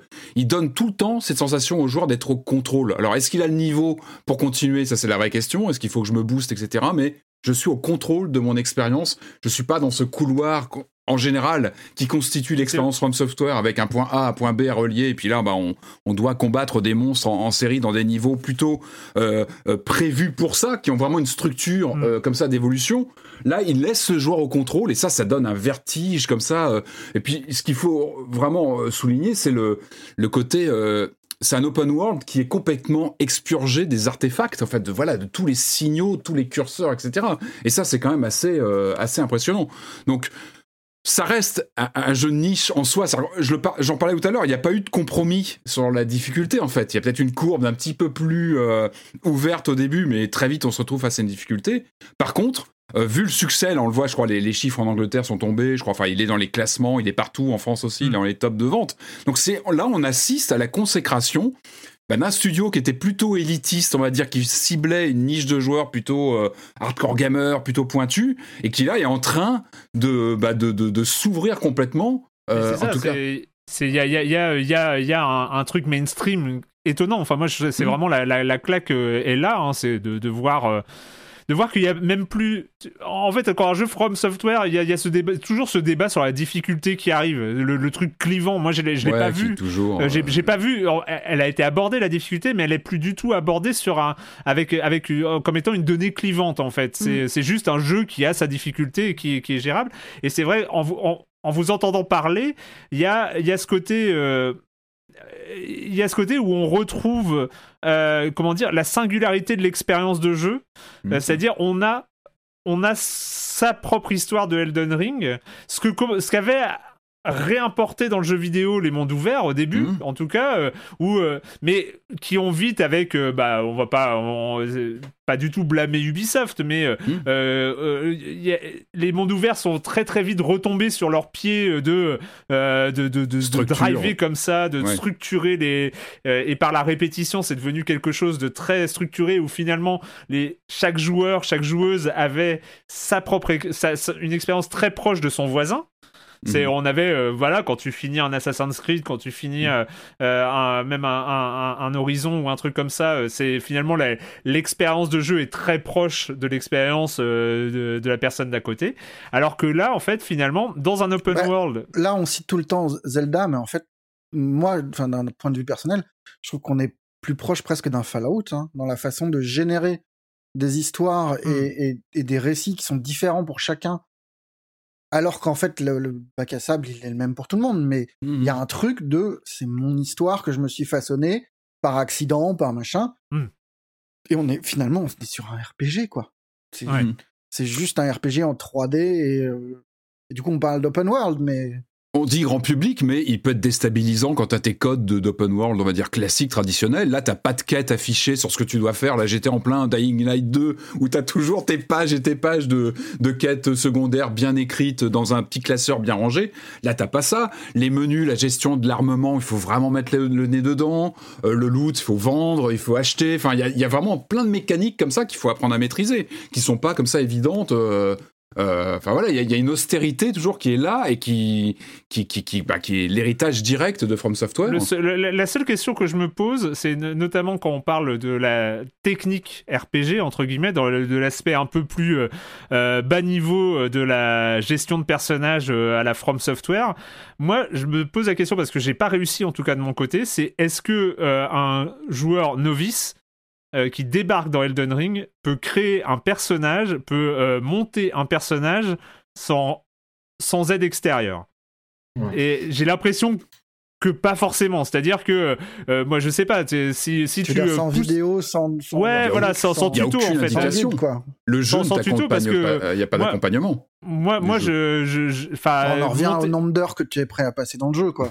Oui mais mais, mais aussi au, au, au, fait de te potentiellement de te prendre un mur parce que d'après ce que j'ai lu, si mmh. tu fais un build de magie euh, mais que tu commences à monter parce que c'est rigolo euh, de monter la force, la dextérité, etc. En oubliant que il faut mm. monter l'intelligence, intelligence, intelligence euh, pour avoir des dommages suffisamment importants pour battre les, les ennemis plus tard. bah tu vas tu vas très vite être obligé de relancer le jeu pour te faire un build de magie sérieux avec un tuto parce que si tu fais ça random, tu vas vite être être perdu. Et, et, c'est ce genre de truc où, où, où, je pense que il y a, y a quand même et ça c'est pas gênant moi, c'est même pas une critique, mais je pense que c'est un, jeu qui demande de l'expertise qu'un joueur novice n'aura pas et qu'il va falloir aller chercher ailleurs, en fait. Non, non c'est tout à fait vrai. Euh, moi, c'est l'erreur que j'ai commise d'ailleurs. Euh, c'est pour ça que Sekiro m'a plus plu que les autres. Il n'y avait pas cette question de build. Euh, mais c'est vrai que moi, quand j'ai commencé les Dark Souls et tout, en fait, je n'avais aucune idée. je l'ai compris en regardant des vidéos d'exerce pour le coup, du fait que quand on choisissait une spécialité, il fallait vraiment s'y tenir et pas s'amuser à monter d'autres trucs. Euh, et, ça, c'est vrai que c'est quelque chose que moi, je, n'ai appris euh, que par une aide extérieure, comme tu dis. Euh, c'est quelque chose que je n'avais pas compris. Et c'est vrai que là, du coup, Elden Ring, je l'aborde de manière plus simple, en quelque sorte. Je sais que ça fonctionne comme ça. Donc, voilà, j'ai décidé de faire un truc dextérité. Je fais dextérité, c'est tout. Mais, mais c'est vrai que c'est quelque chose, je, je ne vois pas comment. C'est-à-dire que potentiellement, malheureusement, on peut effectivement un peu se gâcher sa partie si on le comprend trop tard. Hmm. Si on a commencé un peu à se dire, je faire un truc équilibré avec un peu, un peu de, en montant un peu tout. en fait, effectivement, c'est peut-être pas le truc à faire. Après, cela dit, j'en ai, si ça se trouve dans le Ring, ça fonctionne, j'en sais rien. Peut-être. Comment, comment, comment jouerait-on à ce jeu-là si on était en 1992, par exemple? Alors, j'imagine qu'on irait acheter des hors-séries ah, euh, spéciaux euh, avec, euh, mais voilà, sans Internet, sans la connexion, sans les YouTubers, sans les, voilà, comment, enfin voilà, il y aurait vraiment une couche de difficulté, je pense un mur complètement indépassable. Mais peut-être que c'est justement euh, les jeux From Software qui ont grandi hmm. avec ça, en fait. Ils ont intégré ça, moi j'en suis persuadé. C'est complètement intégré aux mécaniques et à la façon dont euh, les joueurs vont aborder les titres. Complètement. Julie, tes, premières, tes prochaines semaines avec Elden Ring, ça va se passer comment? Oh bah ça va se passer que je vais le terminer. Hein. il, faut, il, faut, il faut tourner la page. Euh, non parce que là je dois être je sais pas un peu plus de la moitié du jeu et donc je, vais le terminer. Mais bon, voilà, il faut quand même tester d'autres jeux entre temps. Mais, tu l'as battu, Radan? Ah non, non, lui par contre c'est mort. Hein. Lui, je, ah quand je dis finir le jeu, j'entends par là finir les boss majeurs et devenir la, la, la, lord d'Elden. Mais, mais, Radan, c'est un des boss majeurs. Moi, je... Attends, Radan, on est obligé de le faire? Je crois, ouais. Ah bah super. Bon bah c'est fichu, c'est fichu. ça, dit, ça dit quelque chose sur le côté obscur de, de la narration. Tu vois, on n'est même pas sûr que les, les 5-6 mm. boss euh, majeurs qu'il faut buter, euh, on n'est pas sûr de leur identité. Oui, c'est vrai. si, si, non, a priori, il fait partie des. Franz, toi, tes prochaines semaines avec Elden Ring ouais, écoute, euh, je vais continuer comme les trois dernières semaines. Hein. Je vais... Dit tous les soirs. Bah ouais, ouais, ça prendra le temps que ça prendra. Je pense qu'il y a encore deux mois. Mais moi, je m'en fous, il n'y a pas trop d'autres jeux qui m'intéressent globalement. Ouais. ce sera une période de ma vie, euh, ce sera la période Elden Ring. J'ai eu une période Red Dead Redemption 2, hein, j'ai passé deux mois dessus, euh, à mon rythme, quoi. Marius Écoute, moi, c'est pas le bon jour pour me demander, parce qu'hier, quand j'ai joué, je me prenais veste sur veste, j'ai fait n'importe quoi, je me faisais buter par des, des petits T-Rex de base et de machin, et du coup, j'étais pris dans un profond sentiment de désespoir. Euh. je pensais avoir suffisamment levelé pour, pour au moins commencer à embêter euh, Radan et puis c'est une boucherie. vraiment le, le, mur de difficulté là, je le ressens bien quoi. Radan, c'est la, la, région un peu ocre euh, à, l'est euh, là. Au bout de la Kaelid, la Kaelid, ouais, c'est ça. de la Kaelid. Et pourtant, tu vois, enfin, ouais non, je veux pas le dire, mais t'es pas tout seul quoi. Mais c'est oh là là là là, le truc est tellement dingue. Attends, t'es pas t'es pas tout seul? Moi, j'y suis allé toute seule. ah bah super. Ah non, alors, alors, ouais, non. D'accord. ça me rassure déjà. Peut-être que c'est prenable. Ok, il est prenable. il faut que tu parles, il faut que tu parles à certaines personnes, hein, si tu veux pas mm, être tout Bah seul, ouais, logique, comme pour ça. Ah, mais même tout ça est très cryptique hein, sur la gestion des, comment dire, des pouvoirs, euh, les, quand les invocations, tout ça. Il faut vraiment se débrouiller comme on peut, quoi. c'est loin d'être clair. Hein. J'ai cru comprendre en vous écoutant qu'on pouvait être aidé par un PNJ quand on va voir Marc. Ouais, alors ça, comment on fait? Bah, ah, mais non plus, j'ai pas compris. Ah bah moi, en fait, je connais alors, pas le... moi j'ai moi j'ai fait deux runs et au premier run j'avais une une marque dorée avant Magritte mm. euh, qui euh, qui permettait d'invoquer. Mais alors au deuxième run pas du tout. Donc ça se trouve j'avais croisé mm. un, un, PNJ à mon premier run qui euh, se retrouvait ici. et c'est le type qu'on croise à l'église après? Oui c'est ça. Ouais. Avec moi j'ai jamais vu avant. Hein. Je sais pas. D'accord. Bah, je sais même pas comment c'est arrivé. Ouais. Bah moi, moi, moi, pour répondre à ta question, moi, je, bon, bah, passer l'euphorie d'hier soir, parce que c'était l'euphorie de, de, battre le premier boss, j'ai, j'ai un peu peur de la gueule de bois en vous écoutant sur la suite, parce que je pense que voilà, c'était que le début, et mais je vais m'accrocher parce que voilà, c'est fascinant et euh, plein sud. Ça, ah ouais, carrément. Faut que t'ailles plein sud. D'accord, je note. Et, et, et, le truc, et je vais me répéter, mais le truc qui me fait euh, euh, me fait dire que je vais continuer, c'est que j'ai envie d'être surpris. Quoi. je bah sais que je vais l'être et, euh, j'ai envie, euh, j'ai envie d'avoir les prochains effets waouh, les prochaines téléportations à la con en ouvrant un coffre. les, les, les, les, enfin, moi, j'ai même pas encore. mais même le tourisme, hein, on n'a pas forcément parlé de l'architecture, mais, mais ne serait-ce que dès les premières minutes, ces ruines gigantesques sur lesquelles on se balade, je trouve ça vertigineux. Tu te dis, il y avait des bâtiments mais colossaux qui étaient là avant et ne serait-ce que se balader, ce, tourisme comme ça, dès les premières minutes, tu, imagines. Tu as l'imaginaire mm. qui part très loin sur qu'est-ce qu'il y avait avant ici C'était quoi ces bâtiments gigantesques? Parce qu'on parle de structures euh, euh, absolument gigantesques. Et c'est fascinant. Enfin, on est dans un monde usé, vous l'avez déjà un petit peu dit, mais euh, quand on arrive, on est un peu l'élément perturbateur. Bon, déjà, on est tout en bas de la chaîne euh, alimentaire, mais euh, le monde a vécu avant. Enfin, il a des traces de, d'événements, il y a des catastrophes qui sont passées, il y a des. Enfin, je trouve ça fascinant, ne serait-ce que l'architecture, la façon dont il est construit. Moi, pas tant, en fait. C'est moi, j'arrive à être fasciné par le jeu sans être fasciné par l'univers. Bah, les ruines, les, ruines les ruines, pour, sont. Pour revenir sur, l'histoire du kitsch, je trouvais. Enfin, moi, le jeu me plaisait pas du tout visuellement au début. Il y a encore des moments où je me dis quand même là, ils ont poussé le potard un peu loin, mais t'as enfin il y, a des moments qui sont très beaux. Même mmh. euh, enfin qui sont très surprenants visuellement très euh, très différents de ce qu'on voit ailleurs et, euh, et et même en n'étant pas voilà en n'étant pas un fan de Berserk et de compagnie c'est surprenant quoi. Enfin il y a il y a, y a des vrais très très beaux moments quoi ah, c'est plus une ambiance Beowulf avec euh, Christophe Lambert, là, on est plus sur, ces, sur les codes. le point Christophe Lambert. voilà, On l'a déjà eu en début d'émission, hein, deux fois. c'est le deuxième, voilà. De, Christophe Lambert en un silence en joue, c'est un, peu dur, mais on, fait avec. Allez, venez la communauté, je vous attends là. Ouais, on a parlé le parallèle. Allez, venez. bon bah c'était c'était Elden Ring. On n'a pas donné les, les, indications, mais je crois que c'est une cinquantaine d'euros. ah, je crois que t'allais dire d'heures. c'est une cinquantaine d'heures pour commencer. C'est un peu ça en fait. Le... Mais là, ils se vendent pas comme, d'autres de, faire un jeu à 500 heures, mais ça va peut-être être là. Vous en avez parlé, mais il y a aussi ce truc, et t'en as parlé Julie, hein, c'est ce truc de se dire, j'ai fini, j'ai peut-être finir une première fois Elden Ring, mais j'ai l'impression que euh, si je change d'arme, c'est plus le même jeu en fait. Euh, c'est euh, mm. que si, enfin que si je change de chapeau, c'est plus le même jeu. Que si je change de, de, baguette magique, c'est plus le même jeu. Si, et, c'est assez, c'est assez flippant à ce moment, à, ce niveau-là, mais mais il y a, y a comme ça cette. Et le jeu te propose en plus de reroll. Hein. Mm. Il y a un moment où le jeu te ah dit si t'as envie de passer, je sais pas, moi je suis en force, de, T'as envie de devenir magicien Vas-y. Mm. Ça c'est bien. J'ose pas.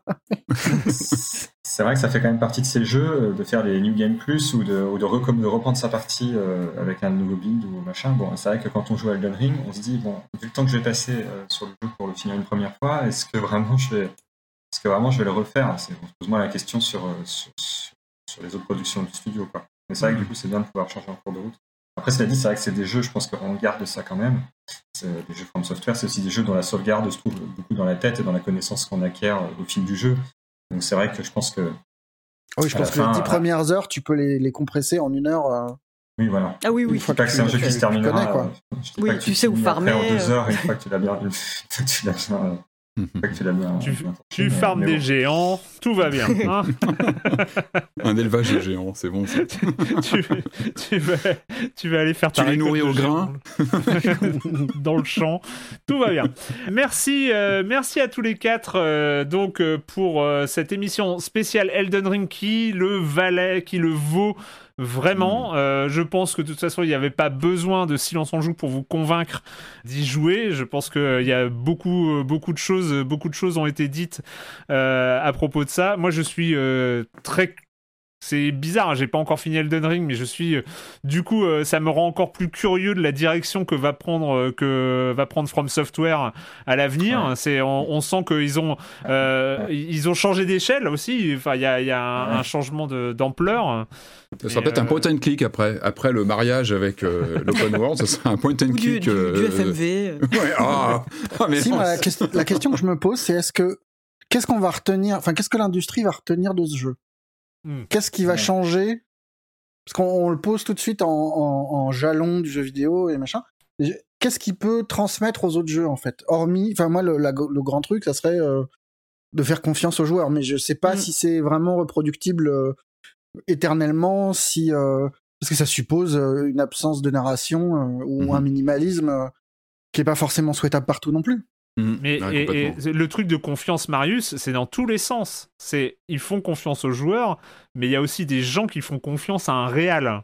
Il y a aussi des gens qui font confiance à quelqu'un qui a cette vision-là. Et il y a aussi la confiance qu'ont les développeurs en eux-mêmes et en leur monde. C'est-à-dire qu'il faut, être, il faut avoir sacrément confiance dans la qualité de son propre travail pour se dire, allez, Maintenant, on, a fait un truc qui est tellement ouf que je pose le joueur au milieu et il va se débrouiller tout seul et il va avoir envie d'avancer tout seul. Il faut quand même avoir une confiance en soi et en ses équipes et en, et en son travail euh, qui est, euh, à mon avis, c'est là où ça se joue aussi. C'est-à-dire que est-ce que et une certaine liberté créative aussi, hein, parce que je pense que bah, va faire ça dans un très gros studio avec des mm. directeurs financiers qui veulent. Euh, qui a son cahier des charges, oui. Ouais, c'est un pari financier aussi, hein, de, de dire non mais le joueur se débrouillera.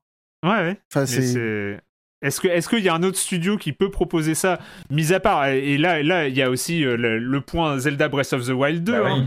bah c'est euh, qu'est-ce que va proposer Breath of the Wild 2 après après Elden Ring? Bon, le, jeu est déjà euh, quasiment, enfin j'espère en bonne voie d'être fini, donc ils vont pas tout tout, tout repatouiller, mais ça crée aussi des attentes différentes pour Breath of the Wild 2.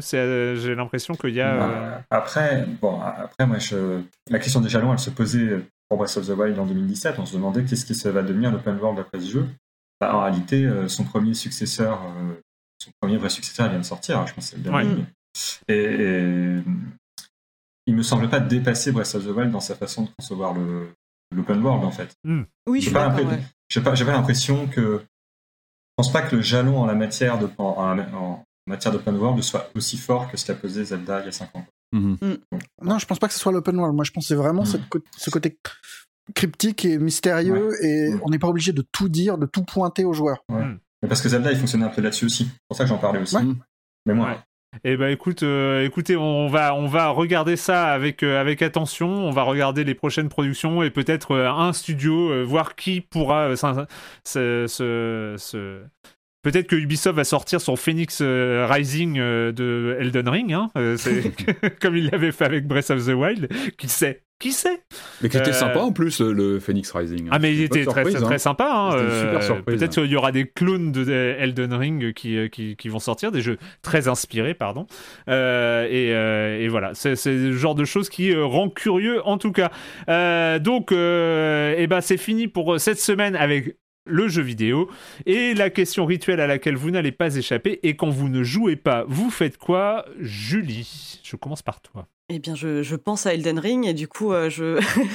non, en fait, je, je, voulais rester un peu dans cet univers et j'ai regardé... Je vais peut-être m'écharper avec Marius parce que tout à l'heure, il parlait de, de mauvais Ridley Scott. J'ai regardé le dernier duel de Ridley Scott, donc qui est sorti euh, l'année dernière, je crois, dont euh, je ne connaissais absolument rien du film. Hein. Vraiment, je me suis dit, oh, bon, ça va être des mecs qui, qui se tapent dessus à l'épée, ça va rappeler Elden Ring, ça va être sympa. Et alors, en fait, pas du tout, pas du tout. C'est donc une adaptation du livre Le dernier duel de Eric Jagger qui, qui porte sur un des derniers duels judiciaires en France, donc en 1386, entre euh, Jean, de Carouge et Pierre le Gris. Et euh, donc, euh, la, en fait, donc ça, s'ouvre sur le duel. Et en fait, le film est séparé en trois actes. En fait, c'est donc l'histoire donc de Marguerite de Thibouville, donc la femme de Jean de Carouge, qui accuse Pierre le Gris de l'avoir violée. Et on va voir en fait les trois versions différentes la version donc de, de Carouge, la version de, de Pierre le Gris et la version de Marguerite, qui est donc la vérité. Et euh, alors, euh, c'est assez. C'est, bon, il y a des lourdeurs, honnêtement, c'est, mais j'ai trouvé ça vraiment pas mal. C'est assez intéressant, en fait, de voir bah, donc trois fois, enfin, presque euh, exactement les mêmes scènes, mais avec des nuances qui changent hmm. absolument tout. Quoi. Patrick? Allez, on reste dans les, dans les vieux châteaux un peu gothiques, un peu flippants. moi, je vais vous conseiller un documentaire qui est dispo sur Arte ça s'appelle Dans les entrailles de la Hammer. Ça dure une petite heure et euh, ça retrace de façon très compacte mais très euh, qui est très bien. Euh, je trouve qu'en une heure on a on a l'histoire de ce studio britannique cultissime, la Hammer Film, hein, les Dracula, Christopher Lee, Frankenstein, euh, pour moi, c'est vraiment un de mes bastions de, ma, cinéphilie. Et euh, une petite heure, il y a des intervenants euh, cultissimes. Il y a du John Carpenter, du Dario Argento, Caroline Munro, l'actrice qui était qui, apparaît dans plusieurs films et dans L'espion qui m'aimait. Ça, c'est pour les, les, les, bondophiles. Et Joanne Sfar aussi, qui viennent un petit peu, voilà, expliquer leur vision d'artisme aussi de spectateurs de l'époque quand ils ont découvert ce choc de la Hammer Film qu'on a tous à, à, chacun à son époque. la découverte du premier film de la Hammer, ça marque toujours. Moi, c'était le Dracula, Prince des Ténèbres, qui m'avait complètement retourné le cerveau. J'avais, trouvé ça fou parce que l'ampleur des décors, le, le, le, château gothique, euh, et puis Christopher Lee, etc. Donc euh, voilà, une petite heure, c'est dispo sur euh, Arte, bah, sur le site Arte, je crois en replay aussi chez eux, jusqu'au 2 avril. et je le recommande vraiment chaudement, une petite heure, et vous avez vraiment la quintessence il n'y a pas tout, évidemment, en une heure, on peut pas couvrir toute la Hammer, mais il y a l'essentiel pour euh, pouvoir parler comme ça en soirée de la Hammer si vous n'avez pas l'occasion de voir tous les films. Mais voyez les films de la Hammer, c'est vraiment, ça fait partie des fondamentaux du fantastique, de l'épouvante. Mais je, euh, crois me rappeler que dans les débuts de Silence on joue, tu nous en avais fait pas mal de la Hammer. Ah, euh, mais, oui, mais parce que c'est parce qu'il y a de la Hammer partout, tu vois, dans Idle Ring, tu peux voir de la Hammer quand tu es dans un vieux château. Alors j'espère que je vous ai pas déjà parlé de ce documentaire parce qu'il est 2017, c'est pas impossible que dans un précédent Silence mais bon, en tout cas, il est dispo là jusqu'au 2 avril euh, chez Arte, donc allez le voir, c'est une heure et c'est vraiment chouette. Franz bah, moi, pour tout vous dire, je fais rien à part, à C'est vrai, je vais être parfaitement honnête. Avant ça, euh, j'ai presque honte de le dire, donc je vais quand même le dire. Je, je lisais le dernier Welbeck parce que c'est mon, c'est l'écrivain que j'adorais au lycée. J'en suis un peu revenu aujourd'hui, mais n'empêche que je, lis toujours le dernier Welbeck, euh, que je trouve un peu médiocre en fait. Il est un peu ah. trop dans le... Enfin, je sais pas, je est un peu trop un peu trop au sérieux, un peu trop vouloir faire le grand écrivain, à part, évidemment, le fait que ça reste un écrivain assez réactionnaire, misogyne, raciste. Mm. Euh, voilà. Mais bon, je sais pas pourquoi je continue de lire quand même. Bah, ouais. Quelque chose dans ces bouquins. Voilà. J'ai presque honte de le dire, mais je le dis quand même. Allez, non, faut pas, il a fait des sacrés bons bouquins aussi, quoi. Ah ouais, son non, mais essai ouais, sur Lovecraft était très cool aussi. Ouais. Non, mais moi, il y a des livres de lui que j'ai beaucoup aimé. hein. Faut pas avoir honte. Euh, on ne juge pas. Euh, Marius, Euh, je, vais prendre un film français, le premier film français que je suis tombé dessus par hasard. Je sais pas pourquoi je l'ai lancé. C'est sur Netflix. du coup, enfin, presque tout le monde peut le voir. Ça s'appelle Jusqu'à la garde. Ça, ça raconte l'histoire d'un couple qui se sépare. Et ça commence comme du deux pardon. C'est vraiment sec Mhm. comme, comme un documentaire. Et ça finit, ça finit en Shining. C'est Ouais, complètement dingue. Vraiment, c'est, mais c'est tétanisant comme film. Et c'est, ouais, c'est sur les, les, les violences conjugales et c'est, euh, Incroyable. Enfin, vraiment, Ouais, c'est est- très ouais, beau film, vrai. quoi. Mais on n'en sort pas indemne. Hein. C'est vrai que. non, ouais, euh, ça, ça marque vraiment, quoi. d'accord. La, dernière, les dernières 20 minutes, euh, ouais. ça glace le sang, quoi. Euh, eh ben, pour ma part, ah oui, pour ma part, j'ai sorti. euh, Enfin, en fait, ça m'a étonné de pas. en- Comment dire J'ai parlé d'une BD et en fait, c'est il y, a- des fois des trucs. euh, je sais pas si ça vous fait la même chose, mais on sait tellement qu'on va adorer que euh, on a peur de commencer euh, parce qu'on sait qu'on va l'avoir fini à un moment. Et euh, je- Oui. vous comprenez ce que je dis ou pas Mmh, euh, ouais, c'est l'histoire de euh, vie. ouais. et, et- et- et ça, en fait, c'est une BD que j'avais chez moi depuis plusieurs mois. En fait, j'avais les deux premiers tomes. Elle est en trois. Oh, si c'est en moi, ça va. Si c'est en moi, ça va. il y a- Ouais, mais et, bah, c'est une BD, tu vois, elle est, elle est dans ta bibliothèque et j'avais peur de la commencer parce que je savais que j'allais trop aimer ça. J'ai lu que les deux premiers tomes, il y a trois tomes qui sont sortis. Euh, c'est euh, par, euh, c'est par notre euh, illustrateur de Libé préféré euh, à Marius Ah, moi. Bolshoi. Arena, Ouais. donc euh, à scène et euh, scénarisé par Boulet. Et, euh, et voilà, et je les avais et je savais tellement j'adore le dessin et puis euh, Boulet, je sais que c'est quelqu'un dont, j'aime j'aime l'écriture et, euh, et ça m'a pas déçu du tout. Euh, J'ai dévoré euh, j'ai dévoré ces deux premiers tomes. Je pense que je vais faire la même chose avec le troisième qui est sorti il y a quelques mois, semaines, mois, je sais plus. Euh, je vais l'acheter et puis je vais le laisser dans la bibliothèque pendant euh, jusqu'à ce que je me sente prêt à le lire. Mais voilà, c'est euh, Surtout, c'est pas la fin, hein. Hein? Non, c'est pas la fin, mais Ouais. euh, je sais qu'il y aura, il y aura un tome 4 et tout ça, ça va être super. Mais euh, voilà, je, je sais que je vais les, les, les déguster. Je, je me suis enfilé les deux premiers tomes et, euh, et j'adore. Enfin, une histoire, enfin, c'est de la science-fiction, c'est euh, c'est de la réalité virtuelle, beaucoup, mais avec une approche, une, une approche hard SF de, de la réalité virtuelle sublimée par, par le dessin d'Assen. C'est voilà, tout est tout est super, les, les, les, les, petites histoires à côté, euh, la grande histoire, enfin voilà, il y a tout ce qu'il faut et, euh, et vraiment j'a- j'ai adoré, euh, j'ai adoré ça. Ça m'a fait mes vacances et j'étais très content. Euh, C'est c'est Bolshoi Arena chez Delcourt, trois tomes parus. J'en ai lu deux. Et, euh, et voilà, et, euh, et donc on- on- bah, c'est fini pour cette semaine. Oui, Arthur? Eh bien, en fait, Oui. c'est quelle manette qui se connecte à l'ordinateur C'est quelle manette euh, pour jouer à Elden Pour jouer à. Cuphead. D'accord. Eh ben, je termine, je termine l'émission et puis on... je, vais, je vais configurer la manette de Cuphead euh, après euh, sur, sur l'autre ordi. hein. Bref. Il joue à Cuphead? T'es sérieux? Bah oui, après, après le dessin animé. Ah, Oh, bon. Après le dessin animé de Netflix. Waouh 10 ans Bah ouais. Cuphead. euh, Ah, mais il, passe, il a passé Ouais, deux boss, mais c'est tout. hein. Voilà. à la bah, dure. hein. la dure. hein. attends, euh, Attends, le potager là, le premier, il est dur quand même. J'espère, tu vois. Hein. Moi, j'en ai pas passé un, moi. je, je- je vous tiendrai au courant de la progression. Euh, Allez, on se retrouve la semaine prochaine pour parler de jeux Ciao. vidéo sur libération.fr et sur les internets. Ciao. avec les enfants vidés derrière. Salut Oh, ce remix du JT de la BBC là, c'était incroyable.